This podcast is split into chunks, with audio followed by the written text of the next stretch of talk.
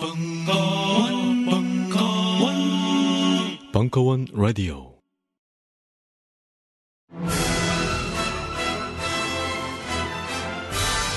이 문어 뮤지컬은 도울 김용옥을 올렸고 매회 공연 매진 중이며 매주 벙커원의 장비를 한 개까지 시험합니다. 공주는 참 못 이루고 감독과 배우는 걸신이라 불러다오. 의 두 진행자 강헌과 이종한. 강헌 감독 이종환 출연. 저녁도 먹고. 배우와도 놀 수 있고. 총체적인 풀 패키지. 매주 토요일 저녁. 99명 한장 선착순. 벙커원 홈페이지 참조.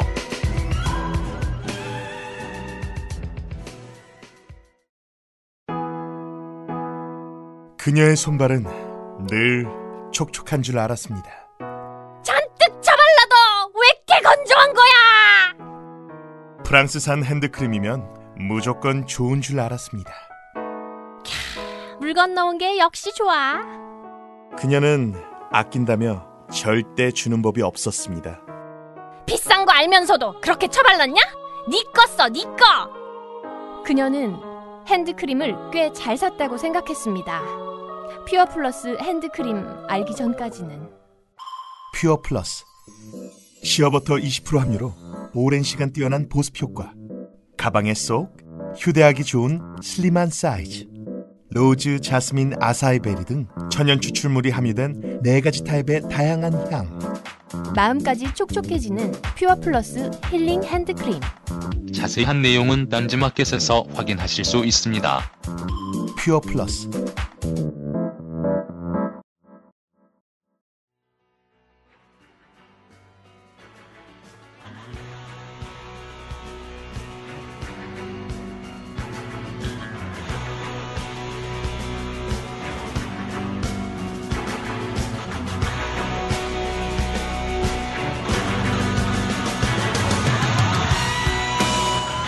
강헌의 전복과 반전의 순간.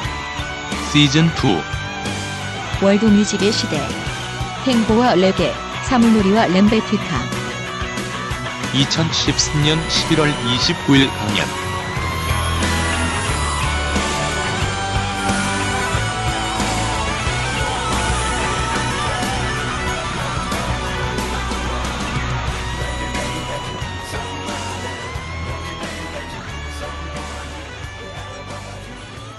나 사실 이 월드뮤직은 제가 잘 알 수가 없는 부분이에요. 아까 말했잖아. 세계는 넓고 음악은 많은데 내가 어떻게 다 알아? 아, 저- 저는 사실 이제 외국에 가면 그 외국에 가면 제가 하는 일은 딱 두 개밖에 없어요. 저는 풍경이나 유적, 뭐 박물관 이런 거 관심이 전혀 없어요. 그 가는 사람들을 이해를 못 하겠어. 아, 어르신 처먹는 거. 막. 야, 이 동네 뭐가 맛있어? 막. 그리고 이제 그, 그 나라의 음악들을 사는데 이게 참 문제야. 말이 통해야 뭘, 뭘 사지. 예. 근데 아직까지 한 십수 개국, 그래도 한번 가면 이제 그래도 막 몇 군데를 돌아다니면서 좀 영어가 되는 그 점원이 있어 보이는 곳에 가서 Recommend, your, best music. Not pop song. 보통 보면 다 전화하는 말로 돼 있으니까 솔직히 알 수가 없어요. 보통 이제 가면 한 40장, 50장씩 이제 그, 그 나라 시를 사가지고 하는데 정말 들어보면 정말 세계는 넓고 어, 음악은 너무 많은 거야. 음. 나 아직 저는 뭐 아프리카는 가본 적이 없고 미국도 못 가봤으니 어, 한데 여러분들도 이제 가면 꼭 여러분도 아마 여행 가면 그래도 사는 게 결국 CD 같은 거 많이 사지 않나요? 책은 못 사잖아.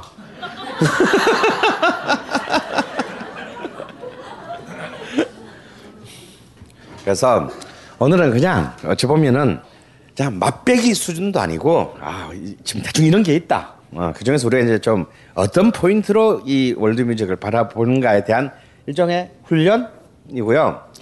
혹시 합니까? 제가 10년쯤 뒤에 이제 한 80개국 정도 갔다 온 뒤에 100주짜리 기획으로 어 월드뮤직 특집 어? 그런 거 하게 될지. 그리고 사실은 제일 큰 문제가 언어예요, 언어. 이거 뭔 말인지를 알아야지. 음. 근데 이제 또 이 위대한 위키피디아와 어떤 이제 정말 좌파적 지식 공유의 이 철학이 저 점점 펼쳐나가면 우리가 막 폴리네시아어로 된 노래들도 이제 이제 다 알아들을 수 있는 구글이 그런 거 해주지 않을까? 아 바로 이제 무슨 뜻인지 알 수 있는 날이 곧 오게 되면 우리가 좀 더 이들을 그 쉽게 이해할 수 있겠죠. 근데 왜 그러냐면요. 왜 그러냐면 이제 뭐 나중에 결론 삼아 얘기하겠지만 우리가 월드뮤직이라고 말하는 그 음악일수록 그래서 힘들고 못 산 나라의 음악일수록 그 나라의 구체적이고 가슴 아픈 민중적 현실과 다 맞닿아 있어요. 그래서 그 역사적 사회적 배경을 알지 못하면 뭔 말인지 알 수가 없어. 그렇기 때문에 단순히 어떤 그 음악을 접하기도 힘들지만 그 음악의 컨텍스트들을 우리가 다 이해하기가 굉장히 어려운 거예요. 여러분 우리가 뭐 아프리카를 말할 것도 없고 여러분 뭐 슬로베니아 같은 유럽 나라의 역사를 아세요? 모르잖아. 몰라. 알 수가 없어. 그럼 가르쳐 준 사람이 아무도 없고 책도 없어.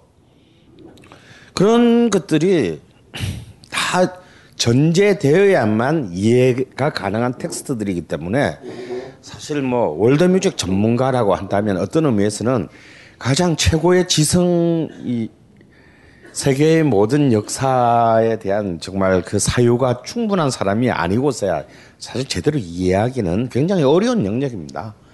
그러니까 이렇게 말하면 아 다시는 월드뮤직 근처도 가서는 안 되겠다라고 생각할 수도 있지만 그렇기 때문에 더 재미있는 부분이기도 하죠. 그래서 이제 여러분들이 집단 지성이라는 거 있잖아. 한 명이 전 세계의 모든 음악 문화를 알 수가 없어. 내가 하는 여러분이 갑자기 나 부르키나 파소라는 나라에 꽂혔어. 그러니까 우리가 200명만 힘을 합하면 돼. 각자 다른 나라 하나씩을 꽂혀가지고 한 놈이 그것만 존나 파는 거야. 그래가지고 그걸 딴지에 연재를 하는 거지. 그러면 한 200명만 헷가닥 하면 우리는 전 세계의 월드뮤직을 다 알 수 있는 거지. 이런 데서 집단 지성이 필요한 거야. 응? 각자 이제 마음속으로 하나씩 정해. 부르키나파소. 아, 여기는 뭐, 마다가스카르. 아, 마다가스카르는 섬 이름인가? 어, 그, 나, 그, 그 나라가 뭐지? 말라가시인가? 나라가? 말라가시? 자, 이렇게 각자 정합시다, 마음속으로. 음. 이제 드디어 좀 알만한 사람이, 아, 티셔츠 때문에 알만한 사람이 나서 아마 90년대 이후에 이제 드디어 이렇게 우리가 티셔츠 문화가 되면서 사람으로 최고 많이 한 거는 역시 어, 체개발하고 아마 두 번째가 밥형일 거야. 내가 90, 제가 대학 강의를 96년에 이제 홍대에서 처음 했는데 그때 체개발화 티가 유행이었어.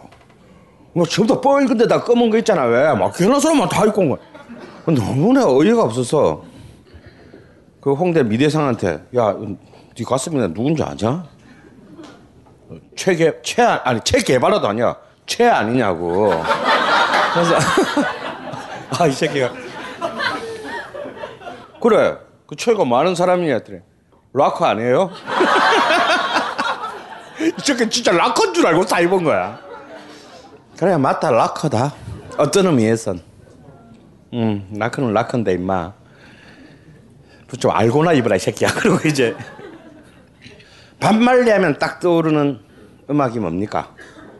예, 우리, 우리에게는 김건모로 너무 친숙한 레게 음악이죠 사실 레게는 아마 world music 중에서 제일 어쩌면 어쩌면 아, world music에서 처음으로 그리고 지금 이 순간 같이 유일하게 이른바 global music이 된 글로벌 뮤직의 하나의 장르로 정착한 최초이자 최후인 유일한 음악이 됐어요. 거기서 이제 그 레게가 세계화되는데 가장 빠뜨릴 수 없는 이름이 있다면 이제 레게의 사제라고 불린 밤 말리 앤더 웨일러스일 겁니다. 아마 오늘 쭉 하는 그 음악 장르 중에서 아마 여러분들도 다 이제 유일하게 어, 음, 내가 그 정도는 알지 하고 하는 유일한 음악이지만 사실 이 음악만큼 전 세계인에게 대다수의 전 세계인에게 오해를 오해 내지는 곡해 당하고 있는 음악도 어쩌면 없을 것이다. 아 반말리는 반말리의 생일을 저는 기억해요. 왜냐면 저하고 생일이 같거든. 근데 같은 해 태어났다는 건 아니고요. 음. 반말리는 1945년 2월 6일생이에요. 근데 자마이카의 중에서도 세인트 앤이라는 어, 그러니까 아주 촌동네에서 태어났어요. 이 앤은 이렇게 한마디로 요약된다. 제가 좀 진짜 아직 못 가봤지만 꼭 가보고 싶은 곳 중에 하나가 이 세인트 앤인데 바로 밥 말리의 고향이라는 점에서 꼭 가보고 싶은 곳이에요. 근데 앤을 요약한 그 동네를 요약한 딱 한마디 문장이 너무 가슴이 아파. 지상에서 가장 아름다운 풍경과 지상에서 가장 가난한 사람들이 있는 곳. 그래서 지금도 그곳에 가면 마치 60, 50년 전에 60년 전에 반말리와 같은 소년이 염소떼를 몰고 내려오는 장면을 볼 수 있는 곳이 이제 이 센테에는 곳이에요. 아, 근데 이, 나는 락 밴드를 다 통틀어서 전 세계에 최고의 락 밴드 이름이 저는 이 밴드 이름이라고 생각해. The Wailers야. wailer가 무슨 뜻이에요? 울부짖다, 절규하다 이런 뜻이에요. 반, 반말리와 울부짖음들, 반말리와 절규들. 아 이제 필요 안 옵니까? 응? 반말리가 생전에 반말리는 35세 나이로 암으로 죽었어요. 가장 한참 때야. 어, 뇌 종양이 생, 생기고 그것이 이제 폐암으로 번졌는데도 마지막 그 피츠버그 world tour 피츠버그 공연을 쓰고 그리고 바로 죽었어요. 그가 이제 생전에 왜 그룹 이름이 Wailers냐 Wailers냐 이러니까 뭐 어떤 기자가 물었어. 그랬더니 그는 이렇게 말했습니다. 성경을 보라. 모든 페이지에는 다 웨일러가 있다. 다시면서 민중의 절규가 있다.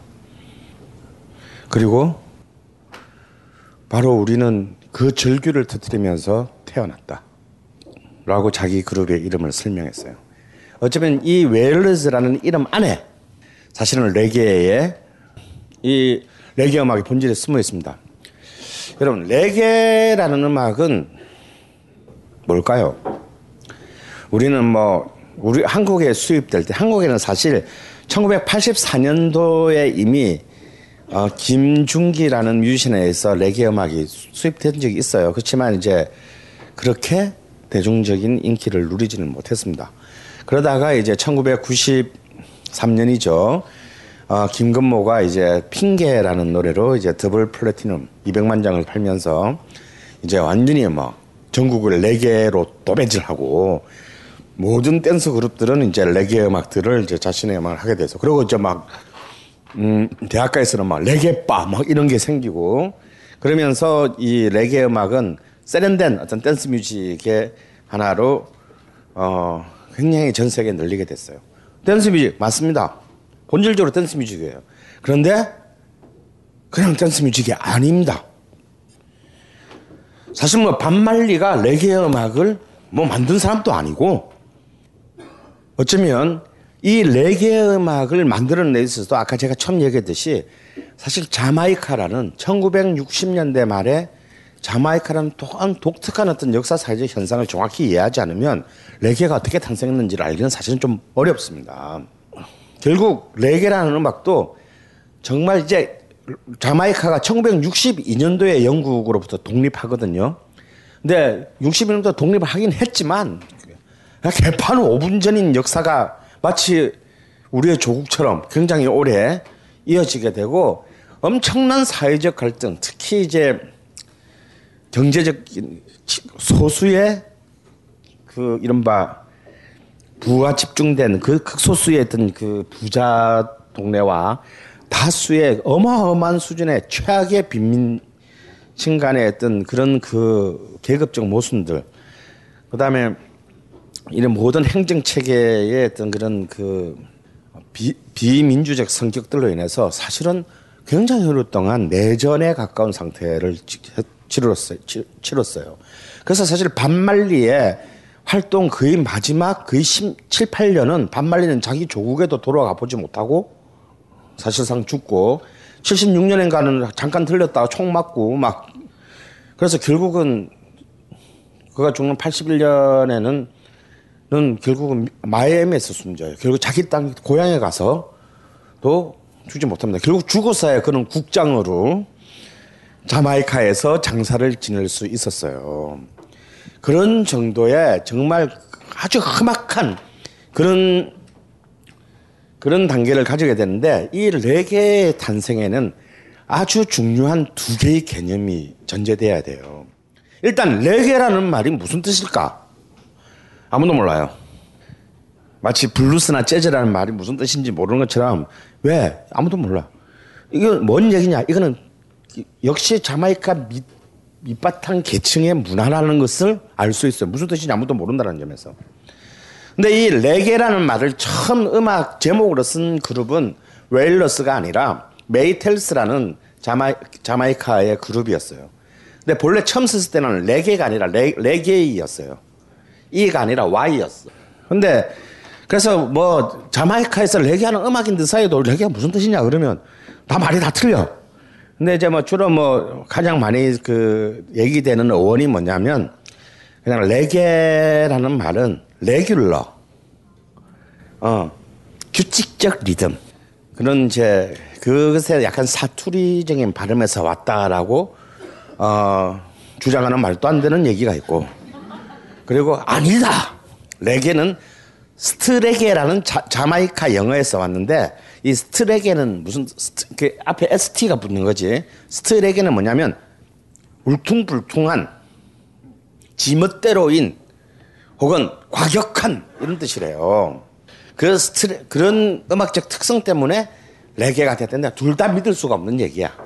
뭐 이런 그 의원을 갖고 있지만 이 어쨌거나 우리 눈앞에 가장 중요한 월드뮤직의 실세로서 레게가 레게를 전 세계인의 것으로 만든 인물은 바로 이제 반말리라는 인물이다. 그러면 도대체 이 반말리의 생애 45년에 태어나서 81년에 죽은 반말리 그러니까 모차르트랑 같은 나이로 죽었네요. 어, 반말리는 자기 생애 동안 그가 판 음반은 음반이 전 세계에 올린 수익이 그 당시 돈으로 1억 9천만 달러치의 레게 음악을 팔았어요. 그러니까 지금 화폐 가치를 생각한다면 70년대 10년간 판, 세계에 판게 1억 9천만 달러면 어마어마한 판매량입니다. 근데 그 반말리가 발만에는 이미 열 18살 때 자마이카 차트 1위를 해요. 근데 반말리가 63년 자기가 16살 때 차트 1위를 하는데 그가 자마이카에서 1위, 2위, 뭐 3위, 7위, 9위 이렇게 자기 낸 음반들이 막 로컬에서 1등을 할 때도 반말리는 자기 자, 마이카의 수도인 킹스턴에 자기 몸을 눕힐 방 하나가 없었어. 왜냐하면 거의 마피아나 다름없는 음반사 자본이 그냥 노예야. 어, 우리 막 아, 우리 저기 판 많이 팔는 것 같은데 우리 저 돈 좀 우리 개런티 안 주나요? 막 그러면 서랍 다 그래서 건총거리면서 총알 들었나? 막 이러고 막쭉 패고 깡패 들어면서 쭉 패고 어 왜? 왜 그게 가능했냐? 자마이카의 그 정말 도시 빈민가의 소년들이 소년들이 유일한 꿈은 뭐냐면 뮤지션이 되거나 축구 선수가 되는 것 뿐이었어요. 실제 밥 말리 축구 존나 잘했습니다. 암 판정 받기 전달까지 공을 찼어. 그렇기 때문에 그 음반을 나도 가수가 되어보고 싶다라고 그 킹스턴의 허름한 레코드 스튜디오 앞에는 매일 그 정말 거지꼴의 소년들이 수백 명씩 가득 차 있었대요. 너안 너, 너 말고 너. 그래서 그가 차트 1위를 했을 때 그의 멤- 웨일러스의 그 위대한 트리오 밥 말리, 버니 리빙스턴, 피터 토시 이 세 명이 받은 총 금액 처음으로 받은 금액이 50파운드였어요. 야이 먹고 떨어져.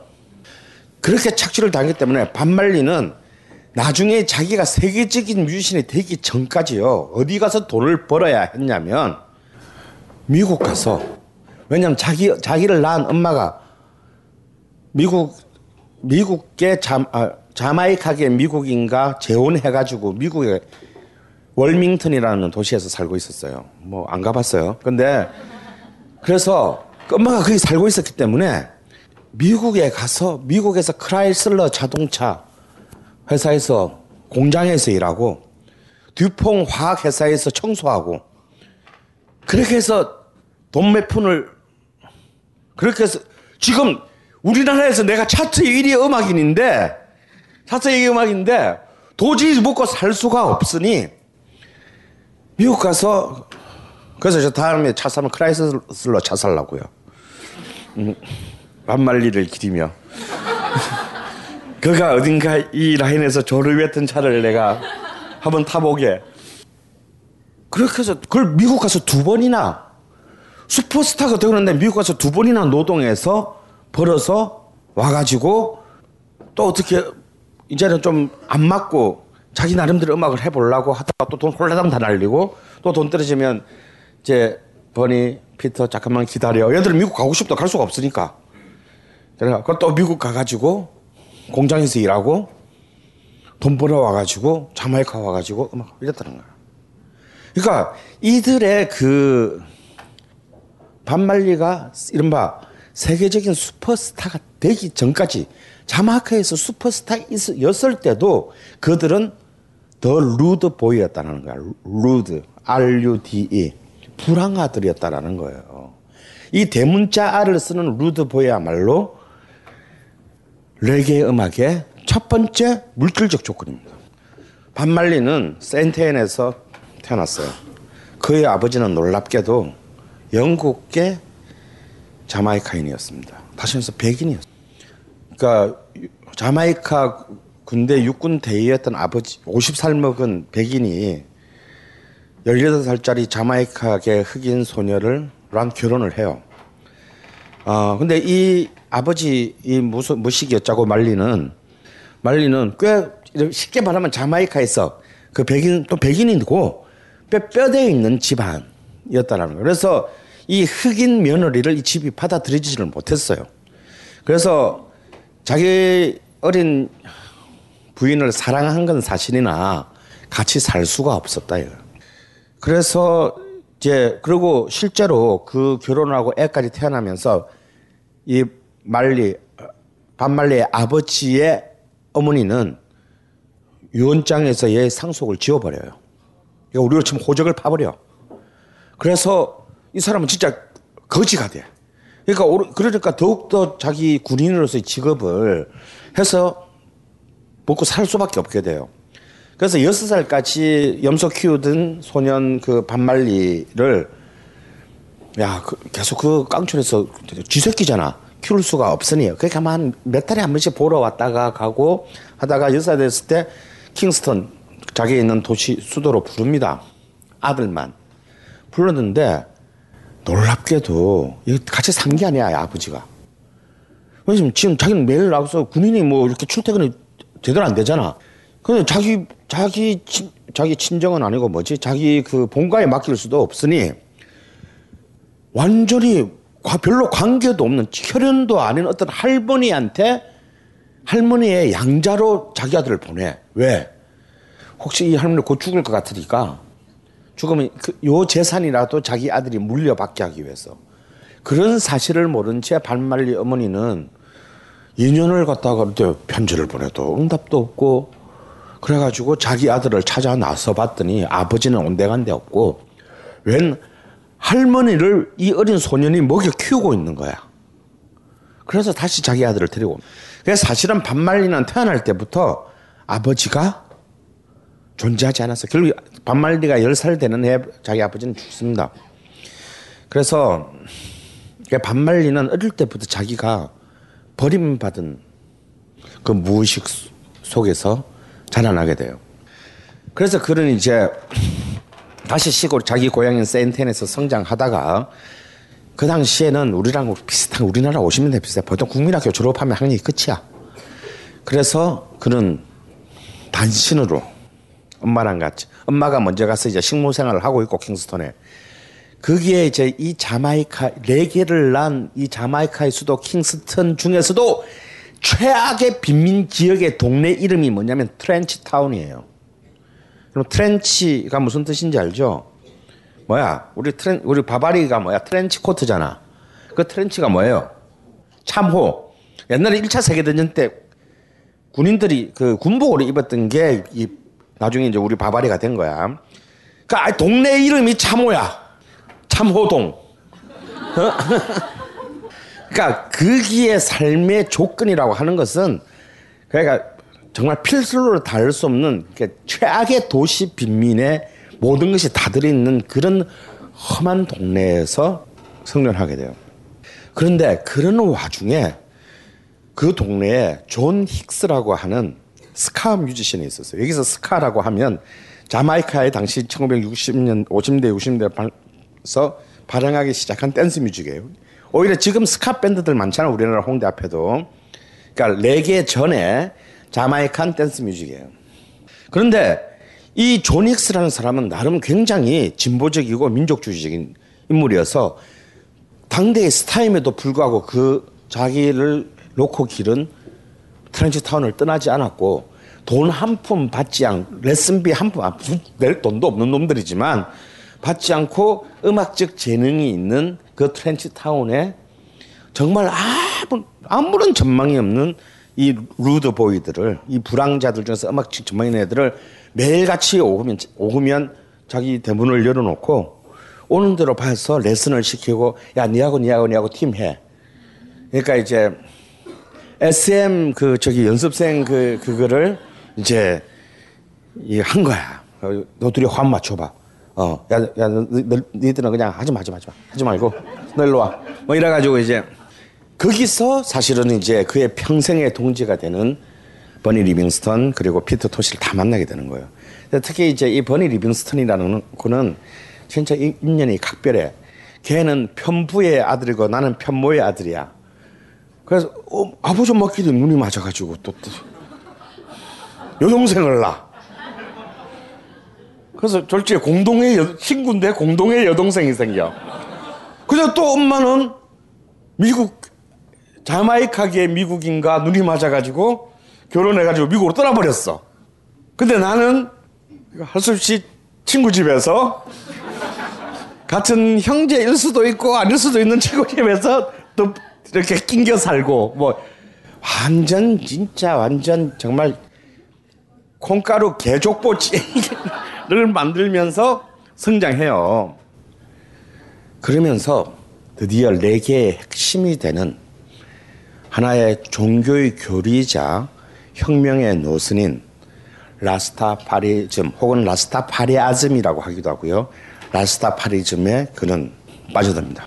그리고 이 라스타파리즘이 서인도 제도, 자마이카뿐만 아니라 서인도 제도 전체를 그 당시에 휩쓸었던 혁명적인 종교이자 교리인 노선인 이 라스타파리즘이 성숙해가는 과정이 결국 레게의 탄생과 직접적인 연관이 있는 거죠. 그냥 역시 자마이칸들은 뭐, 뭐 완전 못 살았으니까 못 살았으니까 그냥 놀 게 없잖아. 놀 게 없으니까 널제 땐 춤추고 하는 게 이들의 유일한 도락이었고 이때 제일 대중적인 그 오락물이 뭐였냐면 자마이카에 뮤직 시스템이라고 쓰기 뭐냐면 그냥 노천 나이트야. 그러니까 매일 여는 게 아니고 이 공터에 막 시스템 갖춰놓고 빵치면 입장료 막 굉장히 우르르 치면 한 100원 받고 막 몇 천 명 모여가지고 밤새도록 춤춰 노는 거야.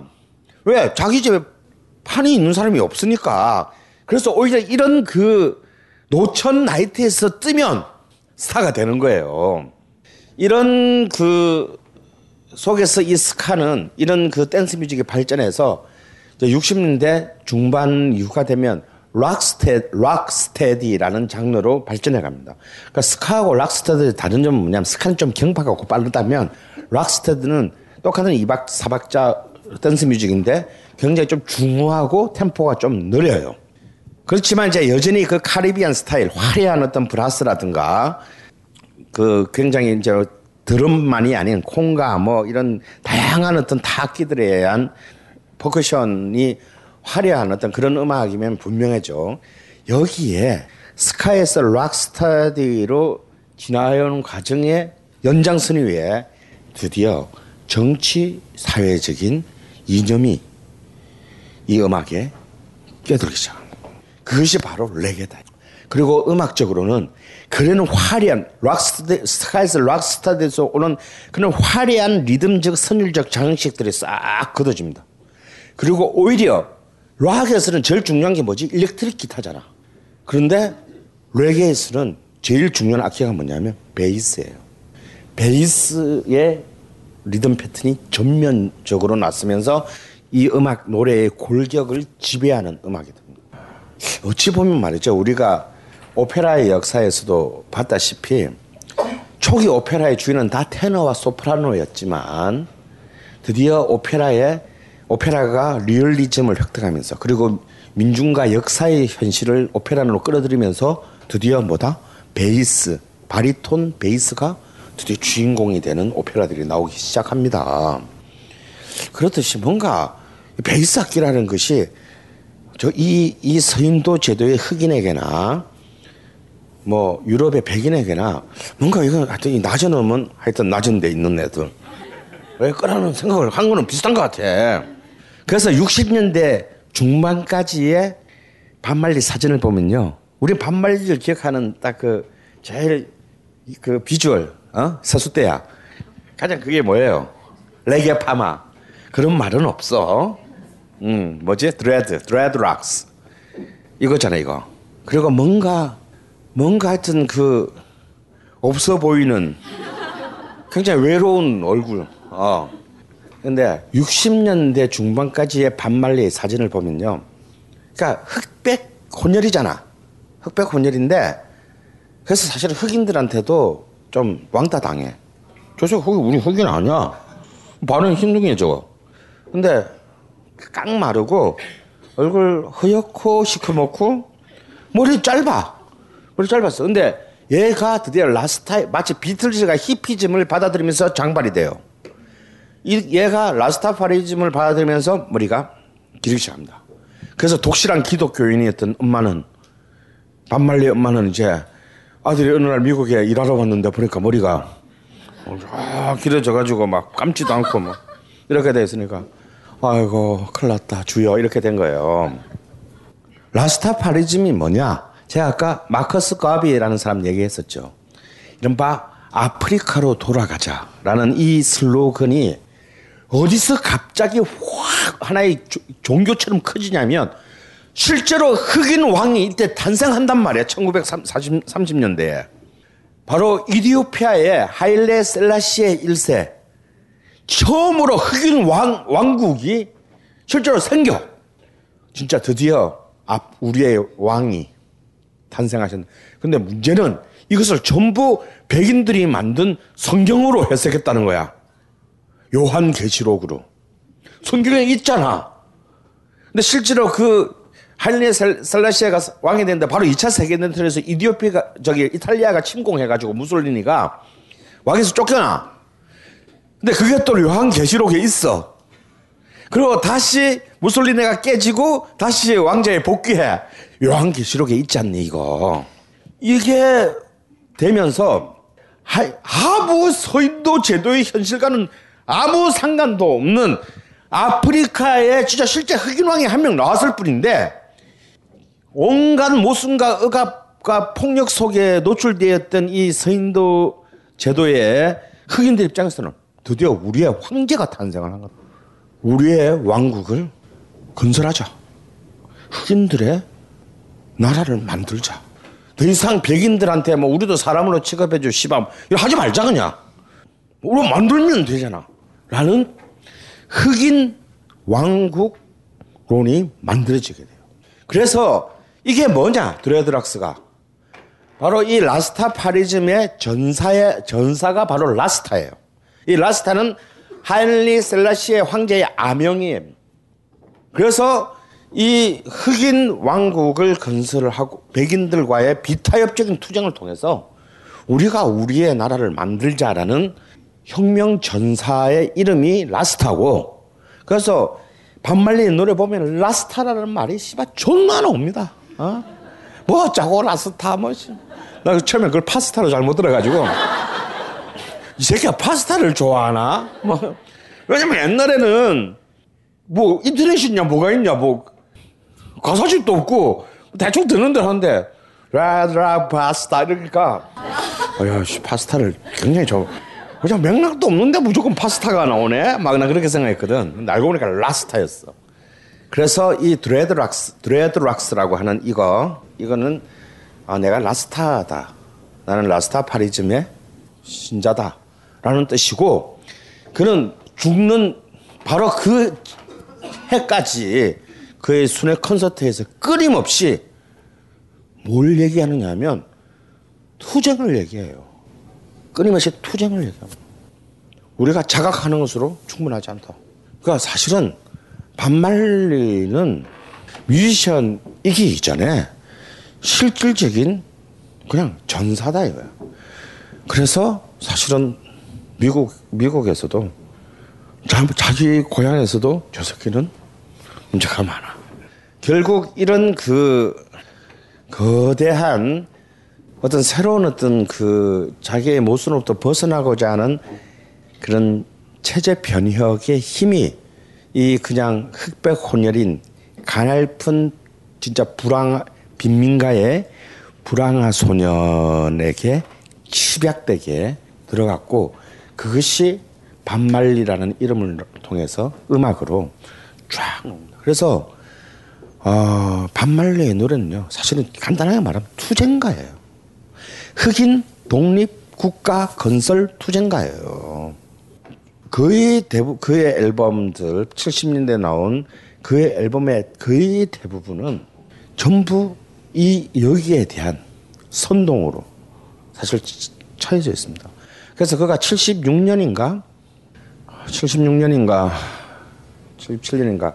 카야라는 앨범을 부르는데 이건 조금 조금 예술적인 앨범이었어. 그러니까 좀 투쟁적인 긴 슬로건이 많지 들어, 들어가지 않아 가지고 야 드디어 이 새끼들 이제 돈 맛을 보더니 됐나 보다 이래가지고 영국의 버진지 기자가 아 이제 이제 투쟁에서 어? 그래서 이제 뭐 좀 좀 이렇게 예술을 이렇게 추구하시려나 봐요. 그랬더니 반말리가 뭐라 그러냐면 나도 잠시 쉴 때가 있어야 된다. 투쟁을 멈출 수 없는 사람이다. 그러나 계속 이렇게 하다가 난 폭발할 거다. 내가 견딜 수가 없게 되는데 잠시 쉬었다 씨발로마. 그리고 바로 그 다음 앨범부터 또 쫙 지르기 시작했어요. 그 맨 마지막 그의 생애 맨 마지막 앨범 타이틀이 뭔지 아세요? Uprising 총궐기 이게 이 사람의 생애 마지막 앨범 타이틀이에요. 이제는 뭐 그 밥 말리 노래에서 세계 제일 유명한 노래가 이제 No Woman No Cry인데요. 사실 이 노래 이 노래 이 노우먼 노크라인은 반말리의 병상에서의 마지막 말이에요. 이제 목숨을 숨이 넘어가기 직전에 이제 자기 엄마가 우니까 마지막 말이 울지 말라고. 노우먼 노크라, 노크라이라는 제목은 여자가 없으면 눈물이 없어가 아니고 그냥 여자 여성들이 울지 마세요 이런 뜻이거든요. 이게 페미니즘에 대한 노래도 아니고요. 우리는 막 이것이 이상한 뭐 발라드로 이렇게 음, 말도 안 되는 영화에 막 주, 주제가로 쓰이고 그랬는데 이 노래는 이 노래 제가 보내드린 거 들어보셨나요? 가사 찾아보셨나요? 이 노래 이 노래는 주제가 뭡니까? 반말리가 누구한테 이 노래를 부르고 있는 거예요. 이 노래는 정확히 말하면 자마이카판 민가협 이, 여기서 우먼은 어떤 사람이냐면 투쟁으로 자식을 잃은 엄마들에 대한 그 사람들에게 바치는 노래예요. 그러니까 육아 민주화 운동 유가족들에게 보내는 노래입니다. 이건 그냥 무슨 뭐 페미니즘 노래도 아니고 발라드도 아니 뭐 love 발라드도 아니에요. 그래서 이 노래는 그래서 제가 보낼 때 이거를 가사를 꼭 찾아서 해석을 해봐라라고 한 것이 바로 그런 뜻이에요. 그야말로 진짜 이 노래는 라틴 아메리카에 희생된 사라져서 더 이상 돌아오지 않은 자식을 가진 수많은 라틴 아메리카의 엄마들을 위한 노래입니다. 엄마와 그 누나들, 여동생들을 위한 노래예요. 우리는 그 뭐 어? 정, 정부 청사 뒤에 모여서 불을 피우고 사라져버린 자들의 이름에 대해서 얘기했다. 뭐 저거 저거 저거 저거 저거 여성들이여 울지 마세요. 모든 것은 정의롭게 끝날 것입니다. 이게 후렴이에요. 그래서 사실 그, 그의 이 그의 노래 중에서 이 노래는 제일 달 그나마 제일 달달한 노래야. 그다음에 이제 막 Get Up, Stand Up 뭐 그러니까 완전 이건 뭐 그냥 바로 단결 투쟁가잖아. 일어나 싸우자. Steer it up 확 휘저어버려. 그래서 반말리의 노래 중에서 제일 많이 나오는 단어가 뭐냐면 fight하고 fight하고 right 이에요. right. 이 말이 제일 많아. 그 노래 가사 중에. 그리고 제일 많이 쓰이는 표현이 up이야. 일라 씨바 나가자 이거 어? 결국 레게 음악이라고 하는 것은 농촌에서 도시로 모든 모든 제3세계의 공통적인 어쩌면 모델이 결국 그 뒤로 다 되잖아요. 우리나라도 그렇고 농촌에서 도시로 간 그리고 단순히 불황아들의 폭동에서 블랙 파워 운동으로 의 진화를 의미하고 또한 동시에 기독교에서 라스타파리아즘의 진화를 의미하고 복종에서 투쟁으로의 전환을 의미하는 이 거대한 60년대와 70년대의 역사적 카리브해의 흑인들의 역사적인 에너지 그리고 그 수많은 희생들이 응축되어서 만들어진 그런 개념입니다. 그렇게 해서 드디어 이제 마크스 가피의 얘기대로 아프리카가 어 이제 전부 거의 독립하고 마지막 50번째로 독립한 나라가요. 아까 말했던 바로 짐바브웨예요. 그래서 실제로 이제 그 반말리는 79년에 78 죽기 전, 전 전전년에 처음으로 드디어 자기의 오늘을 잊게 한 이디오피아를 방문합니다. 그 방문했을 때 그때 저 남쪽에 이디오피아는 북쪽이고 왜 이디오피아로 언제든지 갈 수 있는데 못 갔냐면 그때 이디오피아가 소말리아하고 내전을 하도 세게 해가지고 못 갔어요. 근데 그때 남쪽에서는 드디어 로디시아의 그 영국의 마지막 총독 이언 스미스가 출국을 검토하고 있을 때 그래가지고 결국 이제 이 백인 총독부가 물러나고 무카베 흑인 민족주의 전선에 이제 드디어 흑인 정부가 들어서면서 이름이 드디어 아프리카 말로 짐바브웨라는 공화국으로 짐바브웨라는 말 들어보신 적 있나요? 짐바브웨가 80년 1979년에 독립했는데 바로 이듬해인 1980년에 전 세계의 자국의 이름을 알리는 사, 고를 하나 쳐요. 바로 1980년 모스크바 올림픽에서 짐바브웨 짐바브웨 여자 하키 선수들이 금메달을 따. 그래가지고 짐바브웨가 뭐야 하는 사람들이 다 알게 됐어. 아 근데 그 짐바브웨를 방, 이제 이 대표를 방문했다가 반말리가 방문을 하는데 그때 쓸쓸하게 독립 선언을 하고 그 고, 도착했을 때 그 공항에 누가 비행기를 타고 가고 있었냐면 쓸쓸하게 독립 선언을 하, 그 승인하러 온 찰스 황태자가 이제 비행기를 타고 다시 돌아가고 있을 때 짐바브웨에 옵니다. 그래가지고 그가 이 대표에 있을 때부터 이 짐바브웨 독립 투쟁과 도, 독립을 축하하는 노래를 써요. 그게 짐바브웨라는 노래를 쓰고 그게 그의 마지막 앨범에 실립니다. 실리는데 아, 그 노래가 짐바브웨의 국가가 돼요. 그래서 대중음악가가 쓴 노래가 하나라의 국가가 된 최초의 사례가 됐어요. 희망 가계부 호프플랜 개발자 이현식입니다. 저는 지난 10년간 돈 문제를 고민하는 많은 사람들과 재무 상담을 했습니다. 좀 더 유리한 금융상품과 투자 방법을 알려드렸지만 그분들의 돈 걱정은 결국 없어지지 않았습니다. 쓰는 것을 잡지 못하면 더 버는 것은 아무 소용이 없습니다. 인터넷 가계부, 스마트폰 가계부를 열심히 써보지만 카드값은 줄어들지 않습니다. 아무리 아껴 써도 돈이 모자라는 이유를 호프 플랜이 알려드립니다. 돈 걱정은 당신 잘못이 아닙니다. 하지만 당신만이 바꿀 수 있습니다. 지금 네이버에서 희망 가계부를 검색하세요. 당신의 돈 걱정 없는 2014년을 기원합니다. 우리가 이미 아 우리 여기 전보가 반년수가 됐지만 이미 서양 클래식 서양 음악사 서양의 음악사 안에서도 이미 어, world music이라는 개념의 존재가 이미 들어와 있었어요. 언제 들어왔냐? 가장 대표적인 게 뭐냐? 여러분 바하의 무반주 첼로 조곡 보면 어떻게 되어 있습니까? 뭐 알레망드, 쿠랑트, 어, 사라방드, 지그 이렇게 돼 있잖아요. 이게 뭐냐면 이게 다 민속 음악 이란 말이야. 알레망드는 어디? 독일의 독일 농민들의 댄스 뮤직이야. 쿠랑트는 프랑스, 사라방드는 스페인, 지그는 영국. 그러니까 시작이 나하고 똑같아 바하는 가보지도 않았으면서 어? 바하는 평생을 독일 땅을 벗어나 본 적이 없는 놈이야. 가보지도 않았으면서 갖고 와가지고 딱 한국을 만드는 거야. 음.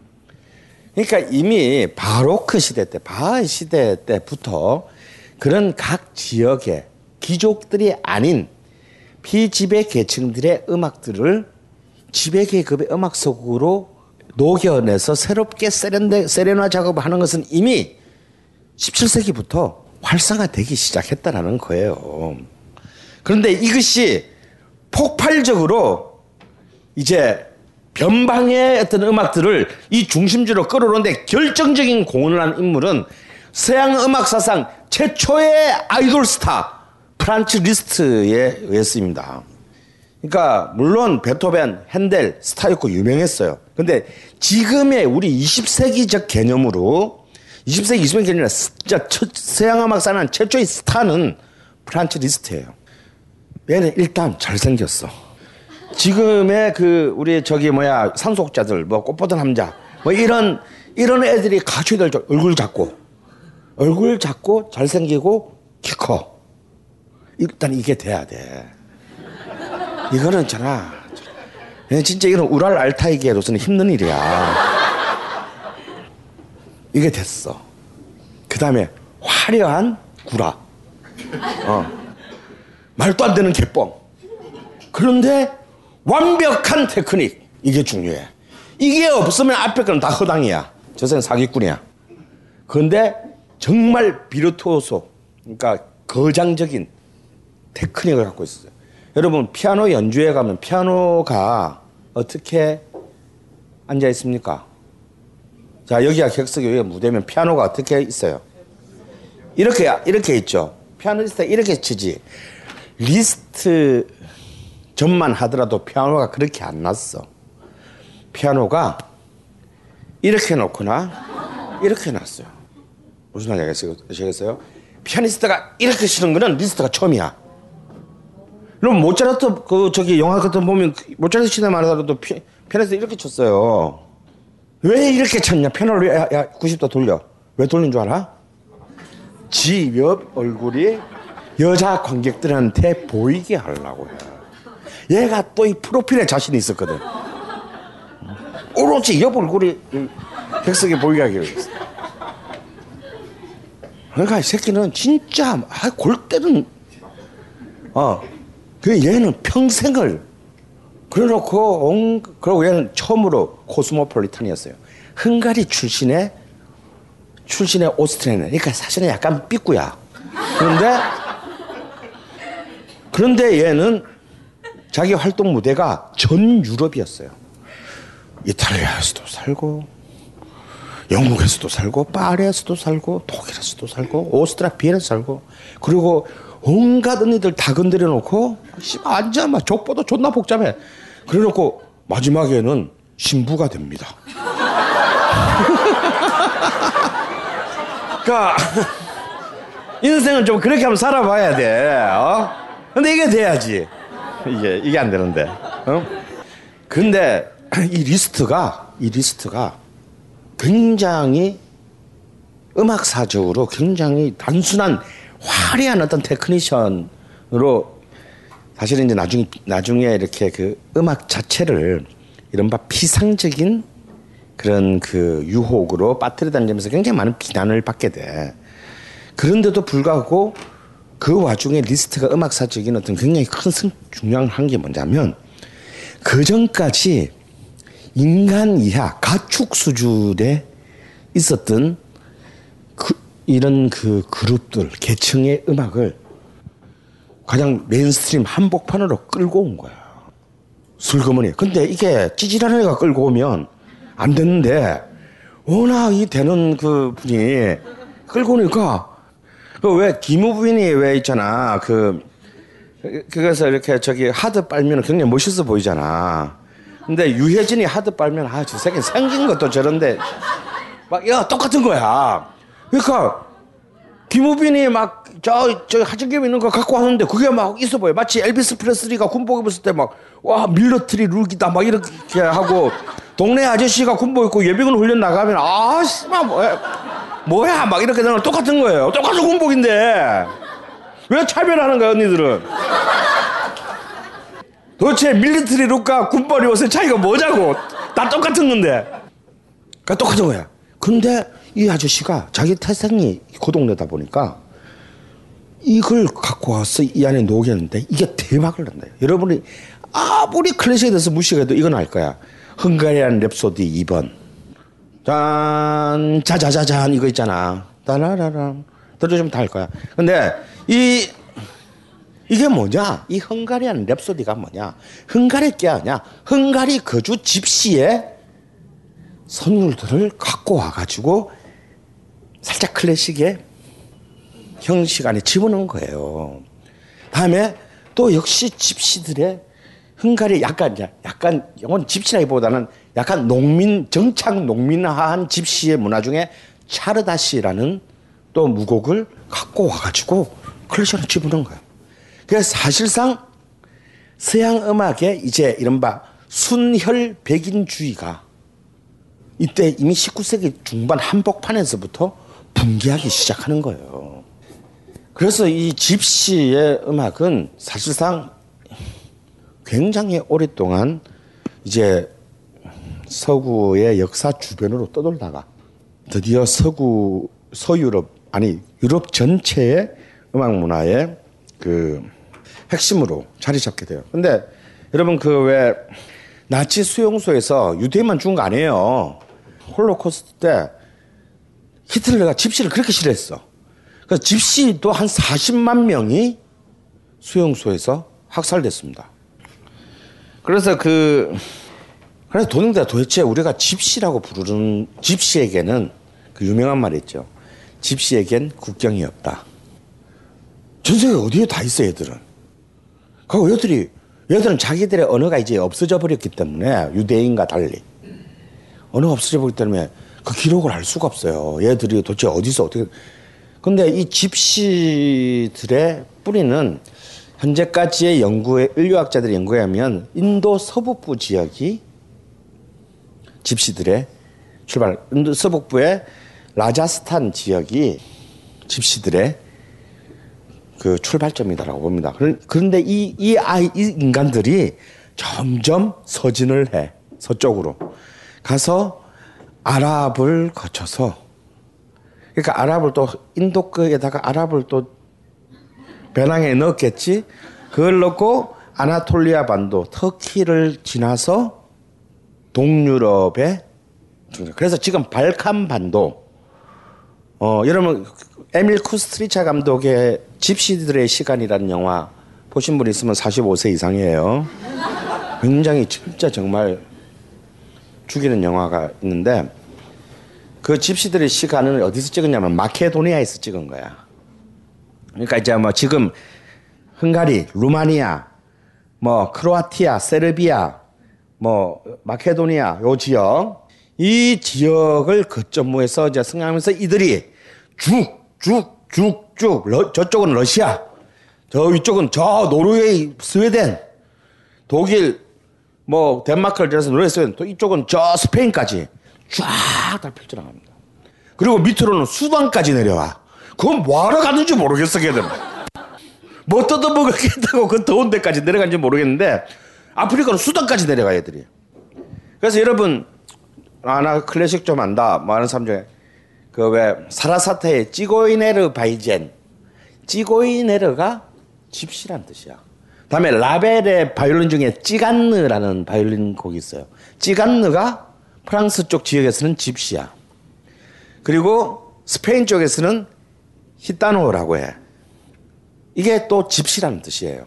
이렇게 해서 그런데 그럼 도대체 집시라는 말은 도대체 또 나는지 또 몰라. 근데 이 집시라는 말의 어원 자체가 있잖아. 참 진짜 미영 중심주의의 세계관을 엿보게 해. 지, 금까지 현재의 썰은요. 이집트인, 이집티안. 그래서 이자 빠지고 N자 빠져서 가운데가 집시라고 했단 말이 있는데 이뭐 뭐냐면 집시에서 제일 거리가 먼 영국에 가봤을 때 얘들은 이집트에서 온 놈인 줄 알았다는 거야. 그래서 집시를 이집트인으로 착각해가지고 불렀다는 얘기가 그래도 가장 믿거나 말거나 설득력 있는 그 집시의 어원입니다. 그래서 이들은 아까 그 경로를 봤지만 따라서 집시의 음악을 들으면 왜냐면 특히 우리 같은 동양인이 들으면 필이 와. 왜냐면 그 동양과 아, 이슬람의 문화가 이 음악 속에 다 들어있어요. 그 뭔가 애, 뭔가 애절하고 뭐 저거 저거 뭐 뭔가 뭔가 동양적인 그런 거 있잖아 왜? 애수 뭐 이런 거. 이런 게 다 들어있기 때문에 여러분 제가 보내드린 그 저기 자료도 다 그, 가장 그 유명한 집시 가문은 그 바이올린. 그래서 특히 이 집시들이 제일 잘 다뤘던 악기가 뭐였냐면 동유럽의 정착한 집시들이 자기들의 집시들의 영혼이라고 불리게 되는 악기가 뭐냐면 바이올린이에요. 그래서 집시 바이올린이라는 말이 생겨나. 뭐 그 이름의 영화도 있지. 이 집시 바이올린이라는 말이 생겨날 정도로 집시들의 음악이 제일 잘 표현된 게 바이올린이에요. 그리고 이 집시들의 이동 경로에 따라서 동유럽의 많은 악기들이 동양적인 악기들이 유럽에 많이 펼쳐지게 되는데 그 중에 가장 대표적인 악기가 그리스, 뭐 불가리아, 알바니아 지역 그리고 나아가 저 러시아까지 영향 펴지게 되는 부주키라는 악기 있잖아.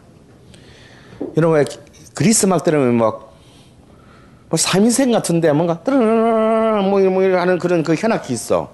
그게 부주키예요. 그게 다 집시들의 이동 경로에서 본래 아랍악기야. 근데 이 아랍악기가 집시들의 이동을 통해서 간 거지. 그럼 이 부주키 소리가 뭔지 궁금한 사람은 45세 이상이면 이건 확실히 아는데 영화 닥터 지바고에 라라의 테마 있잖아요. 참 시작하자마자 딱 노는 거. 그게 부주키야. 음. 45세 이하는 게 뭔지 몰라. 그러니까 이 동유럽과 러시아, 그리스 정교 지역 이 문 전체를 커버하는 이 부주키라는 민속악기가 다 이제 이런 집시들의 이동 과정과 관련이 있다라는 거예요. 그리고 그 집시 중에서도 특히 스페인 남쪽의 안달루시아 지역에 정착한 아저씨들이 있어. 걔들을 이제 플라멩코가 되는 거예요. 근데 이제 사실은 얘들은 또 지- 이게 이 플라멩코는 또 이렇게 이 또 저기 유랑인들이라 볼 수 없는 것이 특히 안달루시아 지역은 15세기까지 사라셀이 지배했잖아. 그냥 아랍 땅이었잖아. 그러니까 사실은 우린 유랑이나 씨발 우리가 본래 여기 주인이다 이 새끼들아. 그러니까 이게 참 애매한데 어쨌거나 1499년에 이제 사라산이 물러나고 스페인 왕조가 다시 복귀하잖아요. 그러니까 어떻게 됐겠어. 딴, 다- 딴, 딴 다른 지역의 집시는 없다가 온 놈들이잖아. 저희 저기서 온 놈들이니까 개무시하면 돼. 그리고 굉장히 천하게 취급했고 인간 이하로 대접했는데 여기는 좀 달라. 여기는 어이 씨발놈들이 진짜 저 새끼들 어떻게 어떻게 살만 먹고 찢어 먹고 해버리지 하는 저기감이 있을 수밖에 없다고. 그러니까 이게 얘들은 집 유럽의 집시 중에서도 굉장히 진짜 애매한 stance에서 살아남아야 했던 굉장히 불행한. 그래서 이 플라멩코라는 어원도 굉장히 그 굉장히 있잖아 의미심장해. 두 가지 어원이 있는데요. 하나는 플랑더스 지금 벨기 프랑스 북 벨기에 쪽 이걸 두고 네덜란드와 스페인이 전쟁을 하거든. 그래서 이 안달루스 지역의 집시들이 자기들이 스페인 땅에 살아남기 위해서 어떻게든 시민권을 얻으려고 씨발 지 전쟁도 아닌데 막 가서 열심히 싸워서 야 우리도 좀 너희랑 똑같은 시민으로 대, 같은 그로 스페인 사람을 대접해줘 진짜 열심히 해서 진짜 많이 죽어 그래서 그 플랑드 그 바로 플랑드르 지역에서 애들이 이제 공훈을 세웠다 그래서 플라멩코라는 말을 붙였다라는 썰이 있어요. 근데, 근데, 근데 이 말은 내가 볼 때 어원은 아니야. 아닌데 이런 어원이 생겨날 정도면 뭐냐면은 그만큼 이들이 어떻게든 스페인 사회에 동화되려고 사람답게 좀 최소한의 어떤 그 생존 환경을 만들려고 얼마나 몸부림쳤냐는가를 알 수, 간접적으로 알게 해주는 거죠. 그 얘기는 뭐냐면 진짜 힘들었다는 얘기야. 근데 그것보다는 이제 사실은 이제 플라그라는 말이 방랑자라는 뜻이고 걔들 말로 맹구라는 맹구라는 게 맹구라는 게 맹구가 아니고 맹구라고 하는 게 농부라는 뜻이에요. 그러니까 방랑하는 농부. 방랑하다가 농사 짓다가 방랑하다 농사는 그 말이 합쳐져서 플라멩코라는 말이 됐다라는 말이 더 설득인 것 같아요. 최근에 김혜수 나왔던 그 김혜수 나왔던 드라마 제목 뭐냐? 그 일본 거 뺏긴 거. 어? 어? 어? 아 직장의 신. 그 보면 이제 김혜수가 이제 이거 하잖아. 어? 근데 그거는 플라멩코가 아니야. 내가 보기에. 왜냐? 플라멩코 플라멩코는 정확히 말하면 세계의 세계의 세 장르의 하이브리드 장르야. 하나는 cante라는 노래. 약간 판소리 비슷해. 막 노래 부르다가 막 말하다가 막. 다음에 춤. 그 다음에 기타 연주. 이 세 개가 중심이래. 그러니까 한 명의 예술인데 꼭 기타 반주가 있어야 되고. 그래 가끔 캐스터네츠가 들어오고.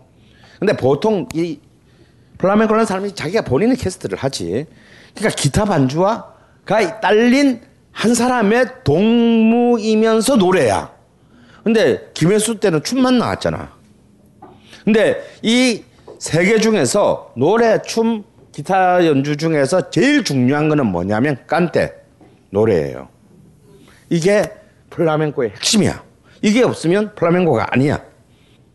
그래서 이, 그, 이, 정말 가장 가혹한 어쩌면 조건에 사로잡힌 집시인 플라멩코의 안달루시아 지역의 집시들의 문화인 플라멩코가 정말 문화적 시민권을 얻는 데까지는 굉장히 엄청난 역사적 우여곡절을 겪어야 했는데 이 역시도 마치 리스트처럼 주류 사회의 구원자가 두 명이나 나타납니다. 바로 19세기의 프랑스의 국민 작곡가인 마뉴엘 데 빠야가 플라멩코의 음악을 갖고 와서 바로 마드리드 궁정에서 폼 나는 클래식으로 만들어가지고 쫙 분다요.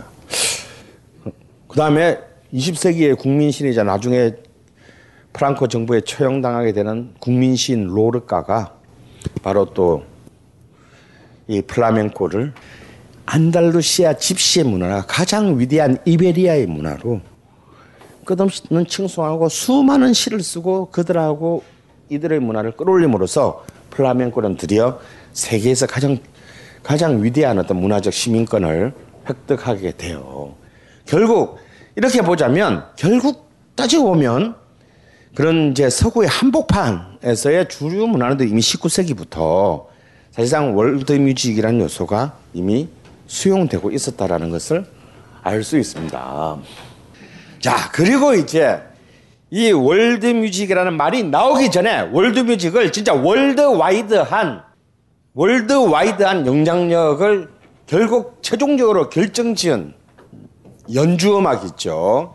이것은 바로 이제 라틴 아메리카 쿠바와 아르헨티나의 쿠바의 하바나와 아르헨티나의 부에노스 아이레스를 잇는 이 수많은 라틴 아메리카의 이 하이브리드 인종 메스티조들이 만들어낸 굉장히 다종다양한 댄스 뮤직들입니다. 여러분 잘하는 거 땅고, 응? 땅고의 국적은요 존나 복잡해요. 예, 땅고 국적 뭐 이게 부에노스 아이레스에서 꽃피었다가 이것이 다시 하바나에 가서 완전히 뜬 것이 다시 부에노스 아이레스로 돌아와 가지고 이제 그 폭발합니다. 그러니까 사실은 여기에 쭉 말하고 있는 이 라틴 아메리카 댄스 뮤직은 그래서 뭐 룸바가 쿠바 거다라고 할 수가 없어. 정말 이, 이 카리브해 해부터 맨 밑에 있는 저 아르헨티나, 칠레까지의 이 모든 잉카 안데스의 이 거주민들의 정말 복합적인 노력과 감각이 합쳐져서 만들어진 거예요. 그리고 이제 브라질에 아까 말했던 삼바, 뭐 다음에 멕시코의 마리아치, 그리고 어 서인도 제도의 칼립소, 뭐 이거 말고도 뭐 밀롱가 뭐 어쩌고 저쩌고 존나 많은데 하여튼 이 이런 댄스 뮤직이 이른바 20세기 초반에 볼룸 댄스, 이른바 댄스홀 댄스, 사교 댄스의 붐을 타고 전 세계를 펼쳤는데 특히 여기에 견인차 역할을 한 댄스는 당연히 뭐다? 탱고다 이거야. 탱고가 1900년대와 1910년대 유럽에 전해졌을 때요. 유럽 애들은 기절했어요. 유럽의 유럽의 19세기 후반을 전 유럽을 휩쓸었던 춤이 뭡니까? 월츠잖아요. 그러니까 월츠가 얼마나 승행을 했으면 몇몇 왕정에서는 월츠 금지령을 내린 적도 있어. 왜 금지령을 냈냐? 남녀가 인터치 한 상태에서 뺑뺑 돌잖아. 너무 음란하다. 자꾸 돌다 보면 흥분한다. 이래가지고 생산성 저하가 우려돼. 그래서 실제로는 월츠 금지령을 내리는 아니 월츠 같이 건전한 춤이 어디 있냐? 뭐 손을 잡고 어깨에 손을 얹었을 뿐이지. 월츠는 어떤 순간에도 예, 남녀 사이의 거리가 정확하게 유지돼야 돼요. 볼륨 댄스는 그래서 월츠일 때 감점 요인이 뭐냐면 막 숭숭 돌잖아. 그럼 도중에 이, 이 거리가 왔다 갔다 함, 남녀 사, 이에 거리가 왔다 갔다 하면 감점이야. 어떤 순간도 그 거리가 그대로 유지돼야 돼요. 그 굉장히 어린 고도의 그러니까 흥분할 틈이 없는 춤이야 사실은. 어? 근데 그, 그 치사한 기독교적인 도덕관이 그 춤마저도 굉장히 성적으로 문제가 있다라고 생각했는데 탱고를 봤을 때 어떻게 생각했어? 이거는 진짜 세상이 끝난 거예요. 기존의 교회적 사고방식으로 세상이 끝난 거야. 이 이상의 소돔과 고모라는 없어. 진짜. 실제로 그런 표현이 엄청나게 나옵니다. 이건 그 탱고호를 두고 고모라가 있다면 소돔이 있다면 여기다. 소돔이 있다면 여기다. 그런 정도로 했는데 그러나 야한 것을 좋아하는 민중들에게는 이건 최고의 야동이야. 어, 최고야 이건. 어, 이거는 정말 하는 사람은 좀 힘들지 몰라. 근데 보는 사람들은 이상 에로틱한 이상 에로틱한 남자의 그 종합 예술이 없어. 그냥 그 뒤에 바로 침대로 이어져도 아무도 토를 달 수가 없는. 근데 언제나 그 전에 끝나죠. 탱고는. 음, 끝나는데 그런 이 탱고가 가지고 있는 에로티시즘이 사실상 이 라틴 아메리카의 이 댄스 뮤직이 전 세계로 나가는데 폭탄의 힘을 발휘하게 합니다. 그 다음에 이제 삼바는 뭐 말할 것도 없죠. 그리고 삼바는 당연히 아까도 말한 대로 재즈와 결합하면서 보사노바라는 이름으로 전 세계 대중음악의 가장 주요한 그 나중에는 아, 여피들이 가장 사랑하는 리듬이 돼요. 열정적이되 쿨해, 정교해. 예. 그거는 이제 이 삼바에서 기인하는 굉장히 정교한 리듬 아티큘레이션. 내, 네, 나중에 역설적으로 뉴욕의 여피들이 so cool. 음. 그래서 이제 맨하탄의 그 뭐야 음? 그 빌라에 그 스웨덴 그 오디오 뭐지 뱅앤 울프슨 같은 거 아주 쌈박한 거 딱 넣고 이제 팬 메스니의 보사노바 딱 틀어놓고 와인 한잔 하면서 여자 꼬시는 거 최고야 최고 그런 걸로 이제 그 발전하게 돼요. 그리고 쿠바의 룸바는 50년대에 미국을 휩쓸어 버립니다. 뭐로? 쿠바가 이제 재즈와 만나면서 만보가 돼요. 여러분 그 저기 그 장국영이 왜 란닝구 바람으로 어 그 춤추는 영화 뭐지? 아비정전. 그게는 그게 맘보야. 어? 이게 이게 완전히 확 휩쓸어 가지고 한국 전쟁 때 온 군인들을 통해서 한국까지 상륙을 합니다. 그래서 1955년에 대한민국 차트 연간 차트 1위가 뭐냐면 Cherry Pink and Apple Blossom White였어요. 바로 그 쿠바의 맘보왕 페레즈 프라도 악단이 만든 한국말로 번역판 체리 핑크 만보. 그래가지고 온 세상에 마치 볼레로가 1920년대 초반에 파리를 폭격하면서 모든 새로운 문화 이름에 다 볼레로가 붙게 돼. 볼레로 모자, 뭐 볼레로 뭐 우리나라도 그냥 모두 새로운 게 다 만보가 붙어. 만보 빵, 뭐 어? 만보 바지, 어? 그거 알잖아 다. 그래서 만보 아무 상관이 없거든. 근데 그냥 새로운 모든 신상 이름에 다 만보가 붙을 정도로 이 만보는 굉장히 그 폭발적인 영향이면서 특히 미국 시장을 미국의 중산층 이하 서민 시장을 폭격하게 돼요.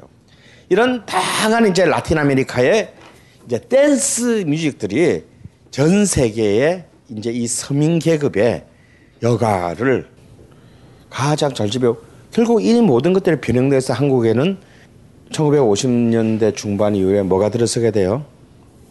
이거 뭐야? 이거 아줌마도 춤추는데 카바레. 카바레 문화의 이 모든 것들이 이제 다 지금 이 순간에도 어디선가는 끊임없이 반바꾸만 도실까요가 이제 지금 쫙 펴져 있는 겁니다. 하지만 역시 라틴 아메리카에 있어서 우리 아까 체 얘기했었잖아 체. 레게가 서인도 제도의 그 흑인들에게 가장 강력한 것이었다면 바로 그 1950년대부터 모든 라틴 아메리카는 엄청난 민주화 투쟁의 그 이른바 Pan-Americanism 이른바 친미 매판 정부와 다음에 새로운 어떤 그 민중적인 그, 그 투쟁들이 부딪히면서 남, 남미 전체가 불타오르게 돼요. 결국 있잖아. 지금 전 세계에서 사회주의 정권이 제일 많이 들어선 제국이 지금 뭐대요? 중남미잖아요.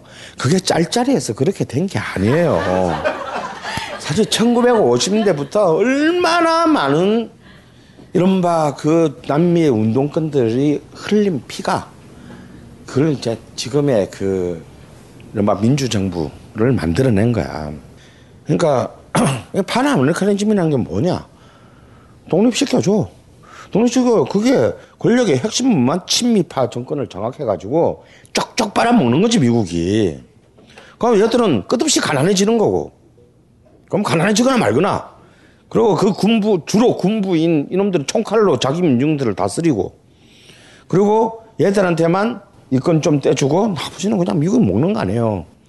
그래서 니카라가 내전이 일어나는 거고 거기서 유일하게 끝까지 버텨서 지금까지도 바로 미국 턱 밑에서 안 먹히고 살아남은 쿠바가 있다 이거야. 그래서 최 형이 이제 최 오빠가 그 당시 모든 중남미 민중들의 희망이야 꿈이 된 게 뭐냐면 성공한 비즈니스 모델을 보여줬잖아. 미국과 붙어서 우리 씨발 아무것도 없지만 끝까지 개기면 이긴다. 라는 걸 보여줬잖아. 그래서 그런 진짜 모든 남미의 희망이 된 거예요. 중남미, 아, 라틴 아메리카 희망이 되었고, 그래서 또 볼리비아로 씩씩하게 갔다가 또 드라마틱하게 걔가 뭐 늙어서 저기에서 카스트로처럼 어디 나라 하나 해먹고 뭐 죽었으면 걔는 우리 우리가 이 티셔츠 안 하고 다니지. 누가 카스트로 티 입고 다니는 애 봤냐? 응?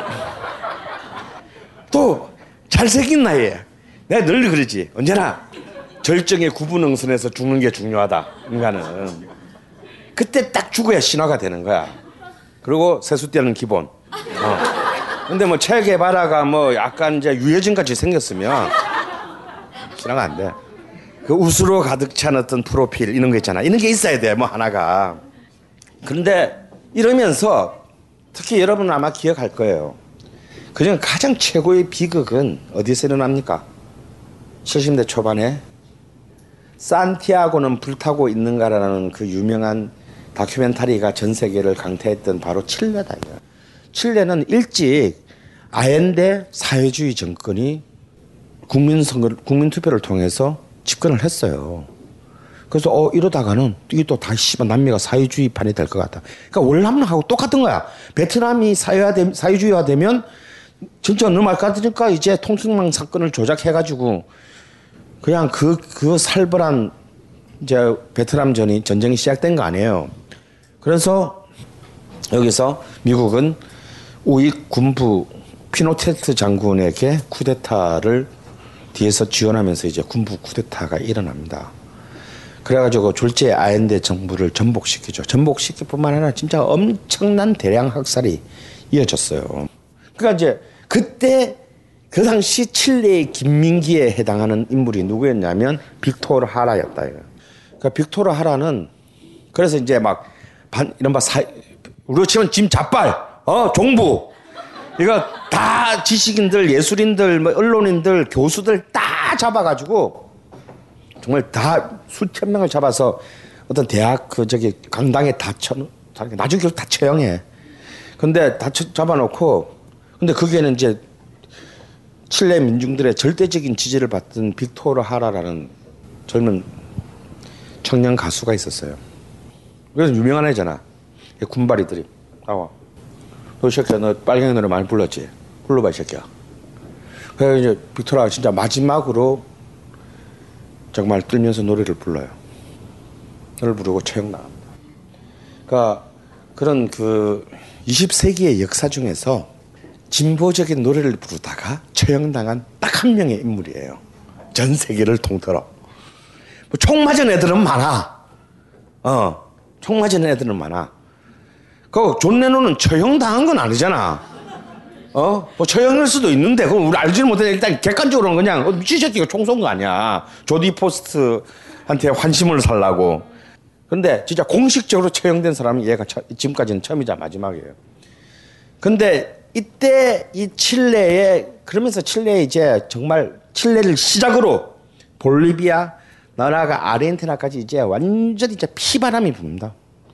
피바람이 부는데 이때에 이제 그 쿠바에서 시작돼서 쿠바에서 시작해서 이, 이 피바람이 불기 시작한 이 중남미에 새로운 노래 운동의 물결이 펼쳐지는데 1950년대부터 60년대, 70년대까지 이것을 나중에 누에바 칸시온 우리로 치면 뉴송 새 노래 운동이라는 이름의 우리 지난 시간 들었으면 지지난 시간 들었으면 안죠 우리나라 지금 80년대 노래 운동이 생겨났는데 우리나라의 노래 운동과 이 라틴 아메리카의 누에바 칸시온이 다른 것은 뭐냐면 뭐가 다르냐?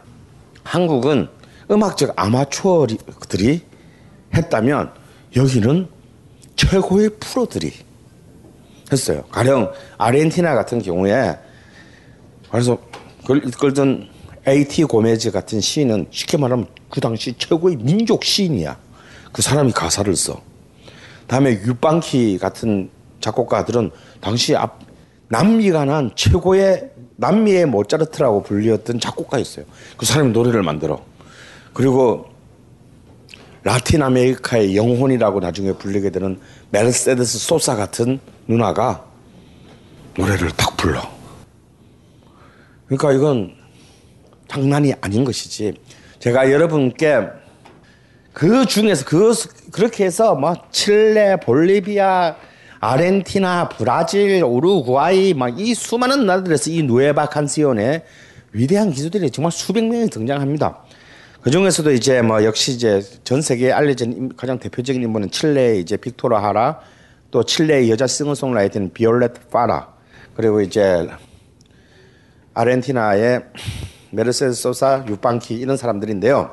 제가 여러분에게 보내드렸던 그 중에서도 가장 유명한 노래가 Gracias a la vida라는 노래예요. 그죠? 그 특히 메르세데스 소사가 1982년에 부른 라이브 버전은 진짜 감동적인데 제가 여러분들한테 쏴준 트랙은 그 곡의 원 작곡가인 바로 자신의 동료인 빅토 빅토르 하라를 잃은 그 칠레 노래 운동의 어머니라고 할 수 있는 비올렛 파라의 오리지널 목, 그 음원으로 여러분들 다 보내줬어요. 그래서 내가 그 가사 다 찾아보라 그랬지. 찾아봤어요? 찾아본 사람? 어, 많구나. 아, 됐어. 됐어. 저, 저, 두 명만 있으면 됐어. 진짜 정말 들어보세요. 이 노래는 너무, 나중에 뭐, 존 바에즈도 부르고, 뭐, 나중에 그리스의 마리아 파란두리도 부르고, 온갖, 우리나라도 뭐, 또 이상한 놈들도 부르고, 많이 불렀는데, 정말 최고는 그 원작자인 바로 그 비극의 현장 속에 있었던 비올렛 파라와 그리고 그 아르헨티나 그 라틴 아메리카의 영혼이라고 부르게 되는 메르세데스 소사 버전이 최고인데 이 노래는 진짜 그 최악의 그 비극 속에서 탄생했지만 그렇게 아름다울 수가 없어요. 그래 그 가사가요. 정말 가사가 사람을 죽여.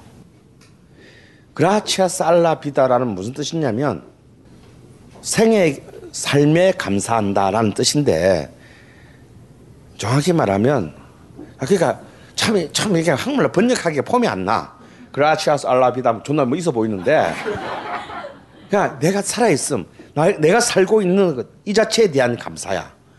근데 뭐 이런 거예요. 이, 그 가사가 뭐냐면 진짜 내, 내 살아있음에 감사합니다. 내가 이러이러한 것들을 볼 수 있게 해준 눈을 주셔서 감사합니다. 뭐, 저, 이러면서 눈, 코, 귀, 뭐 이런 게 쫙 하면서 그 삶, 삶의 비극과 아름다움 이 모든 것들이 이 한 곡 안에 정말 너무나 완벽한 통찰, 통찰력, 통찰력을 가지고 한 편의 시로 쓰여져 있어요. 그래서 이거는 꼭 여러분이 일단 들어 음악을. 노래를 한번 듣고 뭐 3분 3, 4분이면 끝나니까 듣고 얼마나 훌륭한 세상이냐. 이 구글과 위키피디아의 세상. 그걸 쳐. 그러면 영어로 번역된 걸로 볼 필요도 없어. 한국어로 다 번역돼 있어요. 한국어 번역된 걸 가서 한번 다시 쫙 읽으면서 그 노래를 다시 한번 들어보세요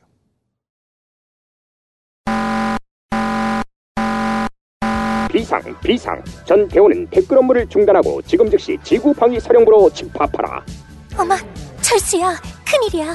우주기계 악마 군단이 쳐들어왔나 봐. 아니, 뭐라고? 우주기계 악마 군단이? 그게 사실이라면 지구가 위험해질 게 틀림없어. 영희야, 어서 출동하자. 1994 로봇 킹! 철수, 영희, 어서 오세요. 임무는 간단해요. 첫째, 앱스토어와 구글 플레이 스토어에서 1994 로보킹을 다운받아 실행할 것. 둘째, 혼자서는 위험하니 친구들을 초대해 같이 무찌를 것. 자, 어서 로보킹을 타고 출격하세요. 두고 보자. 우주기계 악마 군단 Breast Fire! 4시 33분이 서비스하는 본격 지구방위 변신 로봇 슈팅 게임 1994 로봇 킹을 지금 바로 앱스토어와 구글 플레이 스토어에서 만나보세요. 꿈과 용기를 원샷한 후 실행하시면 더욱 재밌습니다.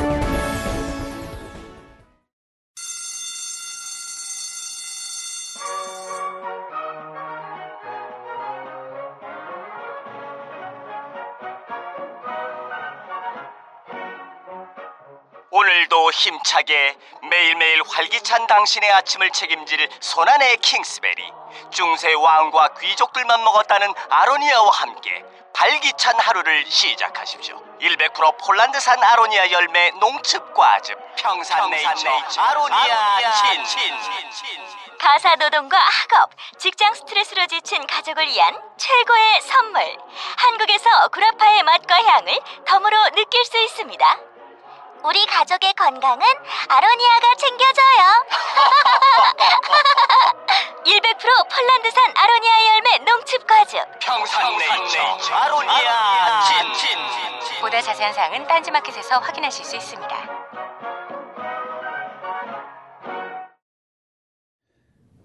저는 어릴 때 진짜 피아노를 배우고 싶었어.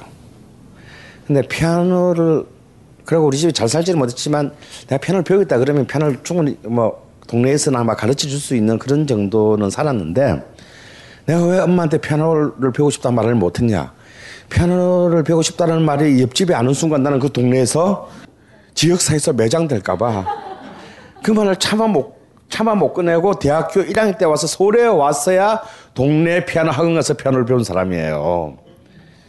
그리고 이렇게 나는 무슨 영화나 무슨 무슨 음악이나 무슨 시나 훌륭한 소설을 읽다가 감독에서 눈물 흘리는 걸 이해 못하는 사람이야. 왜 사람이 왜 눈물을 흘리지? 근데 감동이라는 데 대해서 굉장히 둔한 사람이잖아. 사실. 근데 내가 처음으로 요새는 좀 이제 이 나이가 먹고 한번 죽었다 살아나면요 매사에 감사하게 돼. 그 요새는 하다못해 막 동방신기 노래 들어도 눈물이 날라 그런 말인가.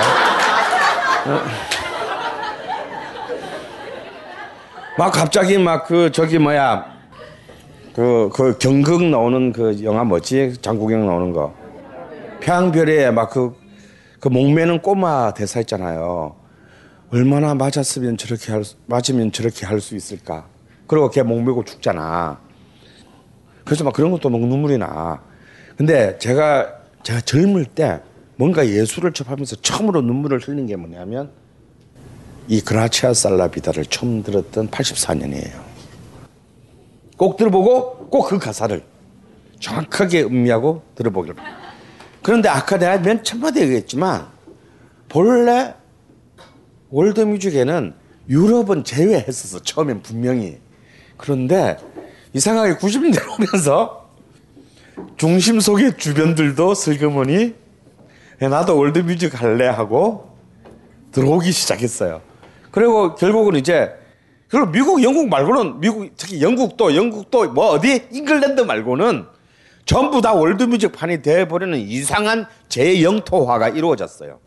근데 어, 사실 유럽에서의 이른바 비주류 주변이야말로 어쩌면 가장 비록 우리가 사실은 아까도 얘기했지만 뭐 폴란드 역사 뭐 아니 솔직히 우리가 영국 프랑스사도 잘 모르잖아.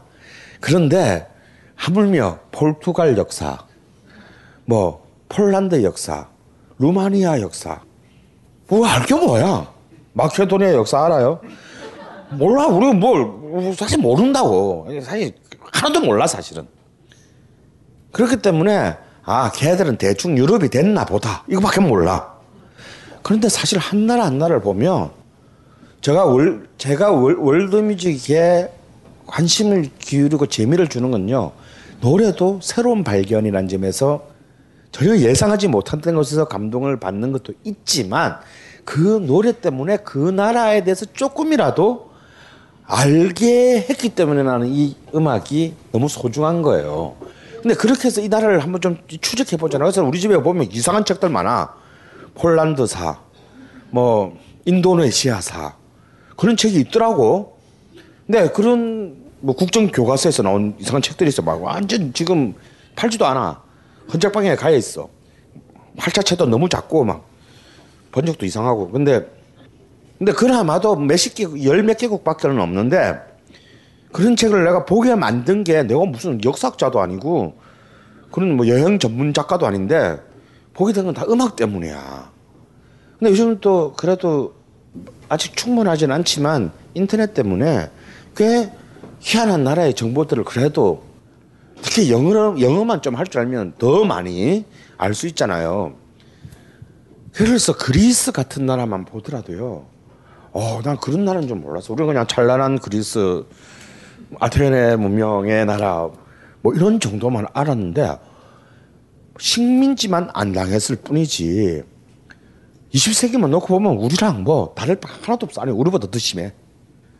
바로 이제 많은 대한민국의 영화 드라마를 통해서 여러분 알게 모르게 그리스의 노래들을 내가 볼 때 우리나라 사람들이 제일 좋아하는 월드뮤직의 베스트 3가 있어요. 첫 번째 러시아야. 러시아 로망스들. 그러니까 가장 대표적인 게 뭐야? 40세 이상이면 다 아는 어 그 저기 뭐야 모래시계 주제가 빠바바밤밤 이거 그게 러, 러시아의 그 로망스잖아요. 근데 사실 진짜 있잖아. 그 요시프 코브존이 부른 그 백화 그거는 진짜 가사 보면 진짜 진짜 슬픈 노래예요. 뭐냐면 러시아 음악이 왜 그 왜 우리나라 정세에 가장 많냐면 일단 일단 우리가 우랄 알타이게라는 점이고 두 번째는 뭐냐면 러시아 로망스의 가사의 70%가 뭐냐면요. 전쟁으로 죽은 자들에 대한 기억이에요. 러시아는 워낙 워낙 전쟁이 많았어. 그리고 전쟁이 났다면 땅이 커가지고 기본 단위로 천 단위씩 죽어. 그 2차 세계대전 때 제일 많이 희생된 나라가 소련이야. 2,200만, 2,400만 명이 죽었어요. 스탈린그라드 전투에서만 800만 명이 사망합니다. 군인 민간인 합쳐서 하도 많이 죽어가지고 내전 때문에 죽었다. 스탈린 대학살 때문에 또 기백만 명이 죽었고 그러다 보니까 그 전쟁으로 인한 슬픔, 그리고 상처 이런 것들이 이 얘들의 노래에 70%가 그 내용들이에요. 그러니까 우리 가사는 몰라도 그 백학기라는 게 뭐냐면 그게 체첸의 그 그또 또 소련하고 존나 싸우고 그 개 난리부를 아직 독립 못했잖아. 어 지금도 막 테러하고 막 분리 독립하려고 하는 체첸의 그 얘기예요. 그 모래시계에 나온 그 저기 백학이 이게 뭐냐면 체첸이 본래부터 용맹무쌍한 절대 남한테 굴복하지 않는 전사들의 전사의 민족들이야. 그러니까 얘들은 끝까지 버텨 지금도. 그래서 자신의 동, 자신과 자신의 가족을 위해 나가서 싸우다 죽은 전사들이 죽어서 학위돼서 다시 날라온다는 얘기야 그게. 모래시계 쓰기에는 좀 아깝지. 나 떨고 있니 이런 거에는 사실은 안 맞는 그 노래예요. 그래서 러시아의 로망스들이 우리나라 사람들 굉장히 뭔 뜻인지도 모르고 굉장히 제일 좋아하는 게 1번이야. 두 번째가 그리스야. 이 그리스의 이 감수성이 뭐냐면 반도 국가의 항구 도시의 하층민의 감수성이에요. 그래서 뭔 내용인지 하나도 모르면서 모르면서도 왠지 나의 누이의 얘기 같다? 뭐 아니면 뭔가 내가 어릴 때 살다 살 때 이웃집에 어떤 그 정서와 같다 이런 느낌을 굉장히 무의식적으로 가져다 줍니다. 그게 그리스의 렘베티카예요. 그리고 그리고 세 번째로 우리 우리나라 사람들이 좋아하는 건 뭐냐면 아일랜드 켈틱의 그 민속 음악들이에요. 예, 이게 다 공통점이 있어. 하여튼 뭔가 뭔가 슬픔이 많아. 뭔가 슬픔이.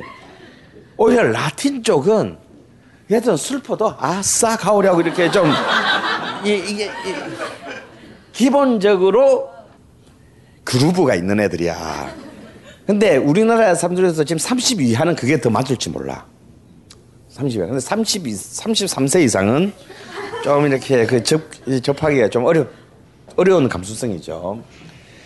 자, 그래서 이제 여기에서 이 현대사가 난, 어, 수많은 이제 그 중심 속의 주변의 그 문화들이 또 지금 월드 뮤직에서 가장 어, 폭발적인 글 나오는데 그 중에서도 그 중에서 예를 들어서 이제 어, 오늘 다 얘기할 수 없고 얘기할 수 없고 음, 이제 그리스의 렘페티카만 하나 한 가지만 제가 살짝 예, 예만 듣게요. 왜냐하면 왜 이걸 알아야 되냐면 저는 사실 이런 이런 게 이 노래 내가 저는 그리스 노래를 처음 접한 것이 한 제 대학생 때였을 것 같아요.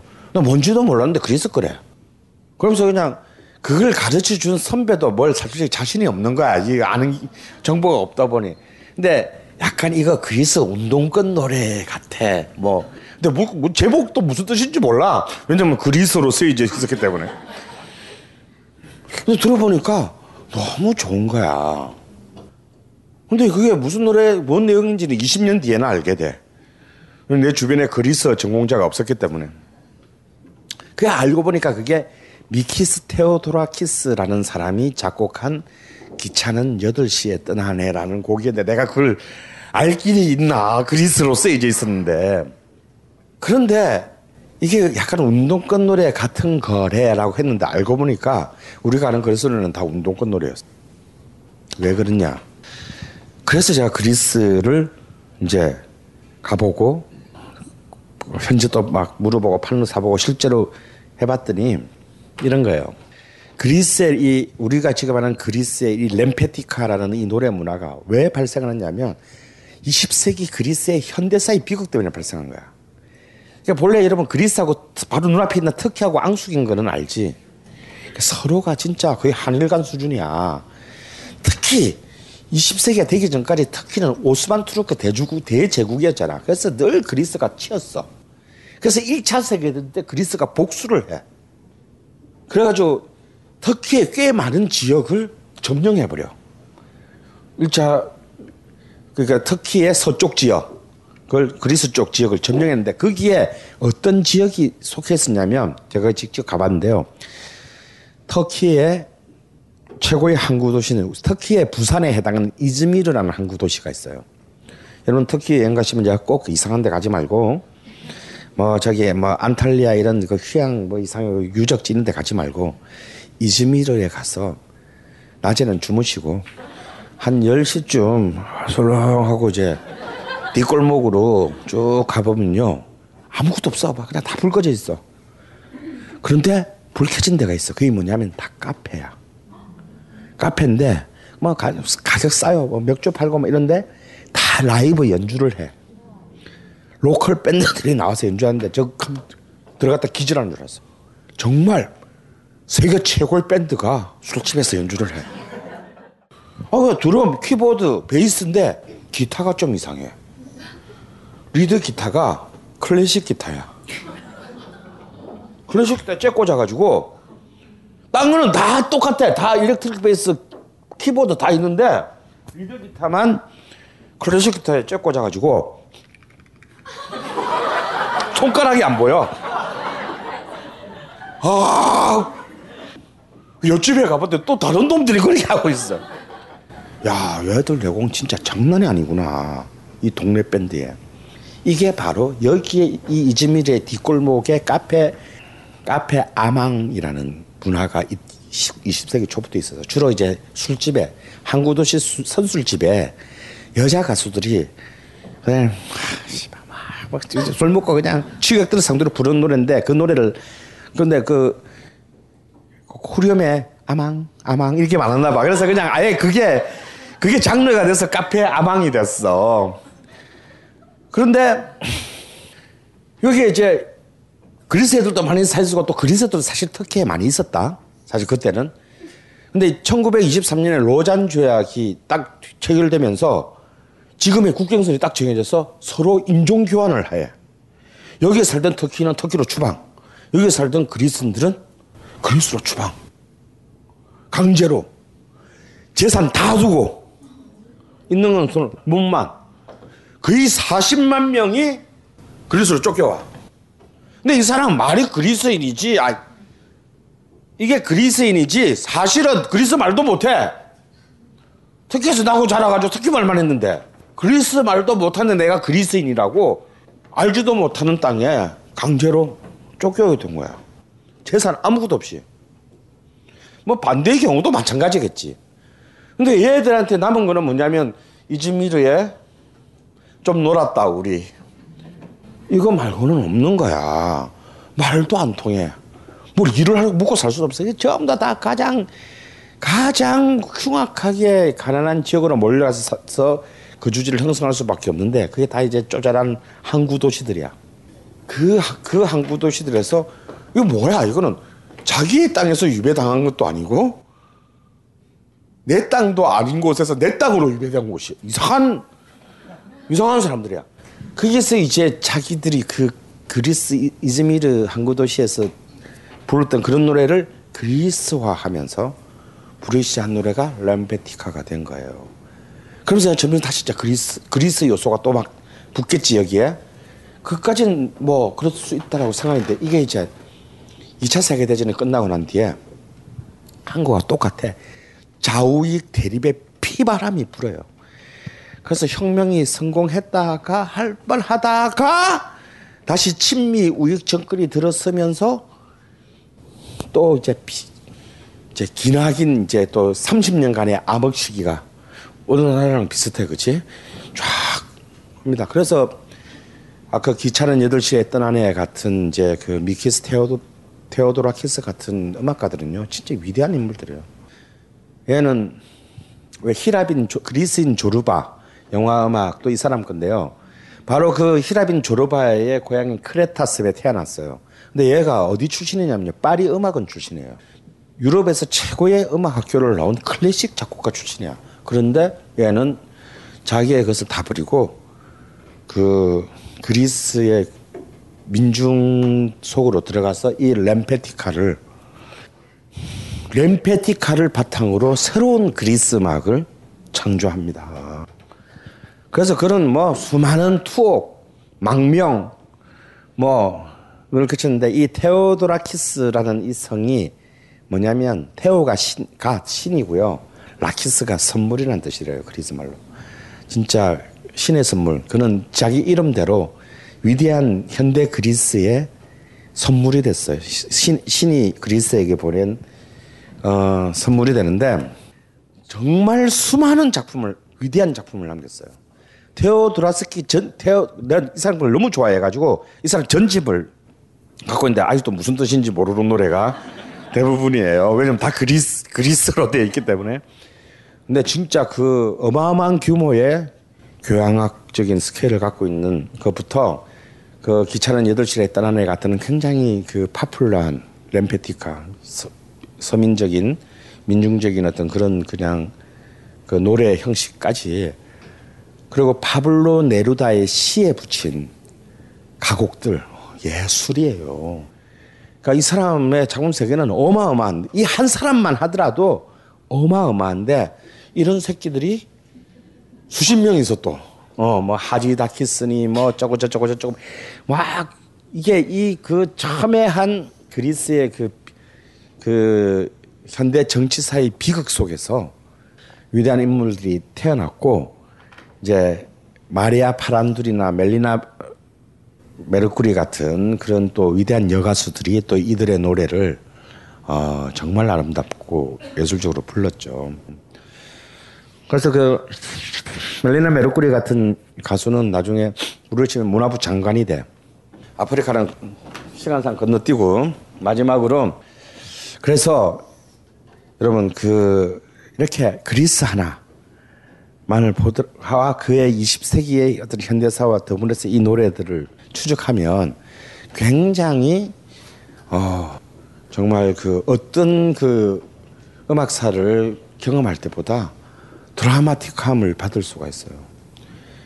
어 그리고 이 음악들은 그들의 어떤 진짜 구체적인 물론 대부분이 불행하고 상처 입고 뿌리 뽑힌 그 역사의 산물이라는 것을 알게 됩니다. 우리가 알고 있는 굉장히 일상적인 그 음악들이 아시아 역시도요. 아시아 역시도 사실은 절대 우리가 지금 한류라고 지금 존나 개거품 잡고 있지만 굉장히 무시하지 못할 어마어마한 음악적인 내공을 가진 나라들이 많아요. 가령 이제 예를 들어서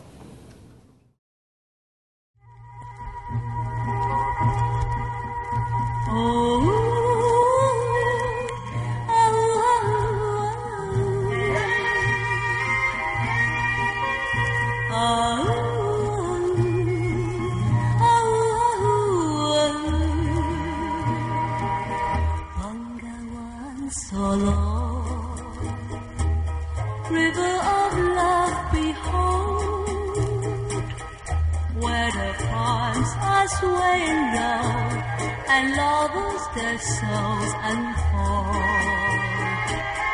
Bangawan solo, river of love we know,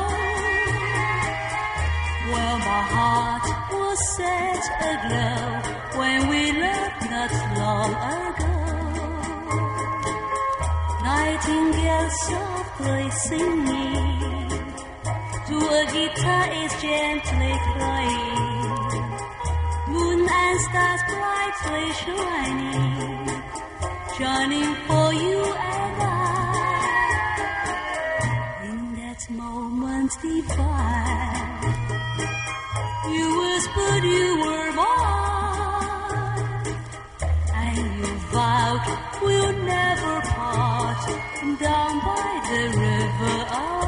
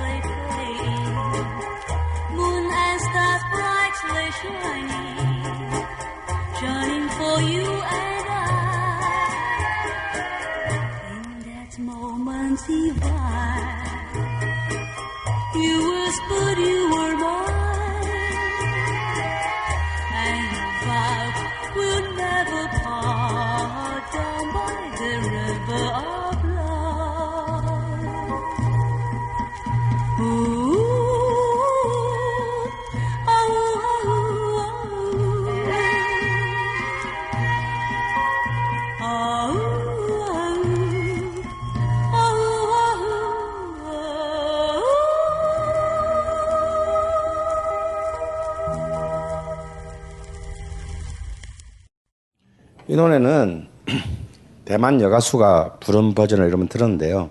본래 이건 대만의 노래가 아니고요. 인도네시아 노래예요. 벵가완 솔로라는 그 인도네시아 노래인데요. 1943년 작품이에요. 이미 인도네시아 같은 나라 하나만 네, 예를 들어서 할게요.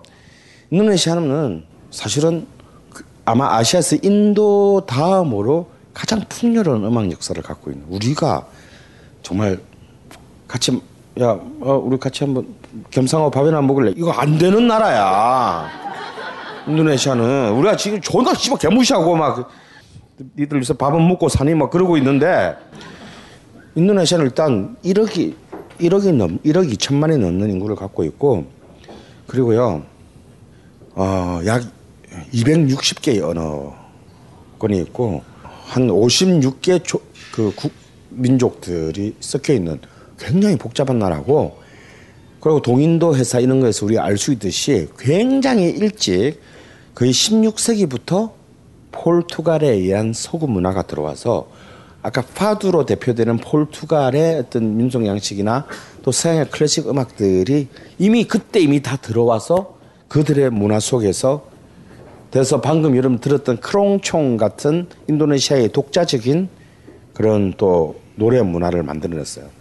그리고 자국만의 어떤 가물란이나 공 같은 음악들은 지금 전 세계 특히 양놈들이 진짜 아시아의 가장 최고의 음악 유산으로 보고 그걸 어떻게 좀 어떻게 또 다시 편곡해 팔아먹을까 막 하는 것의 첫 번째 타켓이 그 인도네시아 음악들입니다.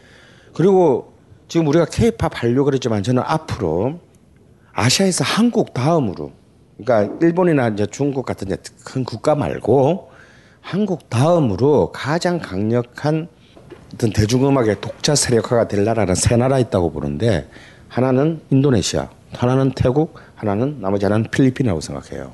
필리핀은 보컬의 전통은 전 세계 최강이야. 보컬의 완성도는. 그런데 얘들은 너무 그냥 커버에 강해. 너무 미국 거를 이렇게 따라 부르는 것하고 그래서 재즈나 이런 거는 굉장히 강한데 독자적인 자극들을 그걸 못 만들어내 가지고 좀 약간 쩔고 있는데 워낙 보컬의 보컬에 관한 그전 세계 최고 수준의 그 포텐셜을 가지고 있는 나라이기 때문에 저는 곧 또를 거라고 봅니다. 두 번째 태국은 뭐냐면 아무것도 없어. 그런데 태국은 가장 에너제틱해요 지금 음, 음악 산업의 그 관심, 다음에 실질적인 어떤 그게 투입되는 어떤 그 인력의 수준, 다음에 지금 이제 이 시장 증가의 수준, 다음에 수용자들의 그 열광 열광도 이런 걸 보면 태국이 이제 그래서 지금 태국에서 나오는 음악들이 점점 더 중화권에까지 이제 진출하고 있기 시작합니다. 그래서 그러니까 태국이 태국은 그 에너지틱함으로 이제 앞으로 그 아시아 월드뮤직의 굉장히 중심적인 국가로 돌을 거라 보고 가장 중요한 나라는 저는 인도네시아다. 왜냐하면 인도네시아는 사실 굉장히 풍요로운 자기들의 음악적 자산을 갖고 있어요. 그 지금도 끊임없이 되고 있는데 아직까지 어떤 산업적인 메커니즘 이런 부분들이 굉장히 결여되어 있기 때문에 그 잠재력을 자기 나라 바깥으로 지금 발휘를 못 하고 있습니다. 그래서 이런 그 제가 뭐 인도네시아의 한 예만 얘기를 했는데 우리가 이제 제가 그 시즌 원 때 마지막으로 마지막 그 한류에 대한 강의를 하면서 제가 여러분께 이런 말을 했을 거예요. 왜 반한류, 혐한류가 생기는가? 우리는 그걸 굉장히 정치적이나 경제적으로 생각하는 게 아니라 문화적으로 사유해야 된다. 반한류 생기는 이유는 간단하다. 우리가 지금 미국 흉내를 내고 있기 때문이다. 그것이 단순히 예술적인 미국 흉내가 아니라 제국주의자로서의 미국의 흉내를 내고 있기 때문이다. 우리는 씨발 남의 거에 대해서 타자에 대해서 아무런 관심이 없으면서 우리 것만 팔아먹으려더라. 어느 놈이 좋아해 이런 놈을. 여러분 같으면 진짜 좋아하겠어요. 같은 동네에서 같이 장사하고 있는데 지 것만 팔라 그러 남의 건안 사주고 정말 지한테 필요한 거를 옆 동네 가서 사. 그런 개새끼를 같은 동네 사람이라고 생각하겠냐고. 우리가 지금 그 짝이야. 여러분들은 우리나라의 그 뭐 아이돌 애들이 막 저기나 태국이나 태국 가면 슈퍼 주니어는 태국 가면 신이야. 어? JYJ 인도네시아 가면 걔들은 지상의 존재가 아니야. 어? 아무리 막 욕해도 뿌듯해합니다.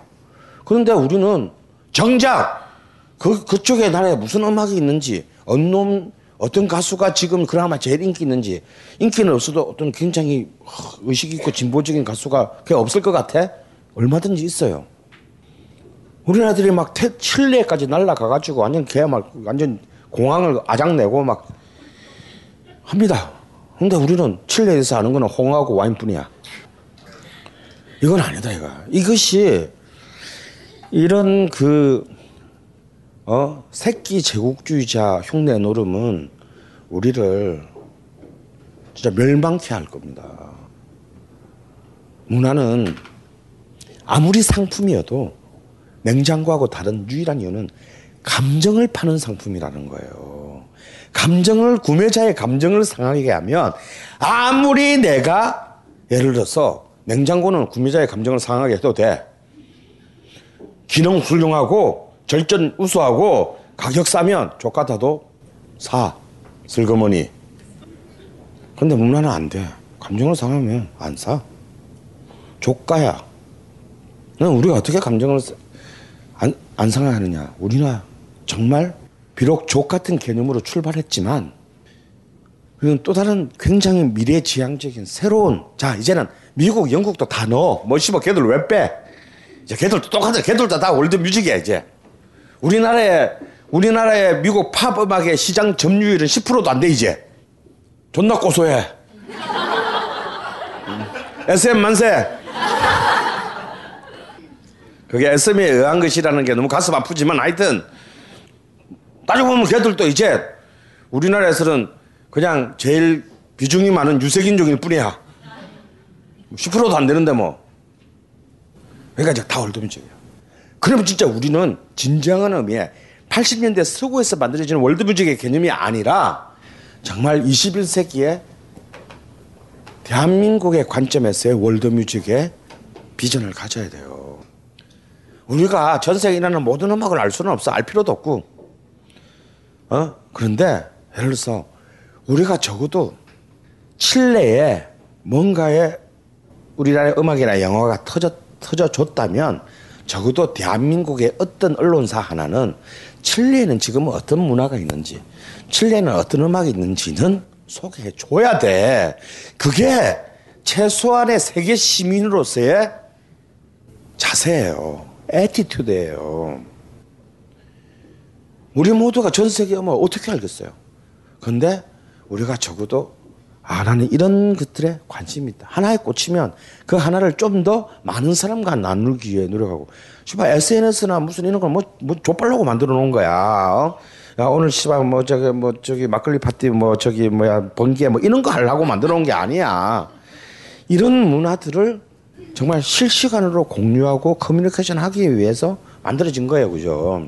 그래서 우리가 이런 기회에 야 내가 전 세계 음악은 몰라도 내가 좀 꽂히는 나라 그런 나라 좀 알고 한번 알아보자. 그리고 아무리 내가 돈이 없어도 어 가령 내가 볼리비아에 꽂혔어. 볼리비아 음악 좀 들을 수 있어요. 왜 들을 수 있냐? 유튜브가 있잖아. 그거 어, CD 사고 싶어. 아마존닷컴에. 그래서 카드로 결제하면 바로 2주일 만에 옵니다. 좀 그렇게 해서 그것을 지 혼자만 처먹지 말고 이걸 많은 사람들과 나누고 그러다 보면 적어도 우리가 적어도 전 세계의 타자들에 대한 문화에 대한 정말 까막눈이라는 이 오명에서 벗어나야 돼요. 요- 요즘도 그런지는 모르겠지만요. 얼마 전까지 대한민국 외교부에 외교부의 국가 정보가 65개국밖에 없다라는 얘기가 기사에 난 적이 있었어요. 그러니까 우리는 여전히 정말 야만적인 수준의 시민 의식을 가진 국가인 거야. 그러니까 나, 나머지 뭐 정치적으로, 경제적으로, 군사적으로 관심 없는 나라들은 없는 거야 그냥 관심도 없어. 그렇게 해서 우리는 새로운 우리들만의 월드뮤직의 비전을 가지고 또 그것을 정말 시- 성숙한 시민적 정신으로 공유하는 데 있어서는 공유하는 어떤 그런 새로운 패러다임을 이제 앞으로 미래를 향해 만들어 가야 될 것입니다. 감사합니다. 이것으로 제 얘기를 마치겠습니다.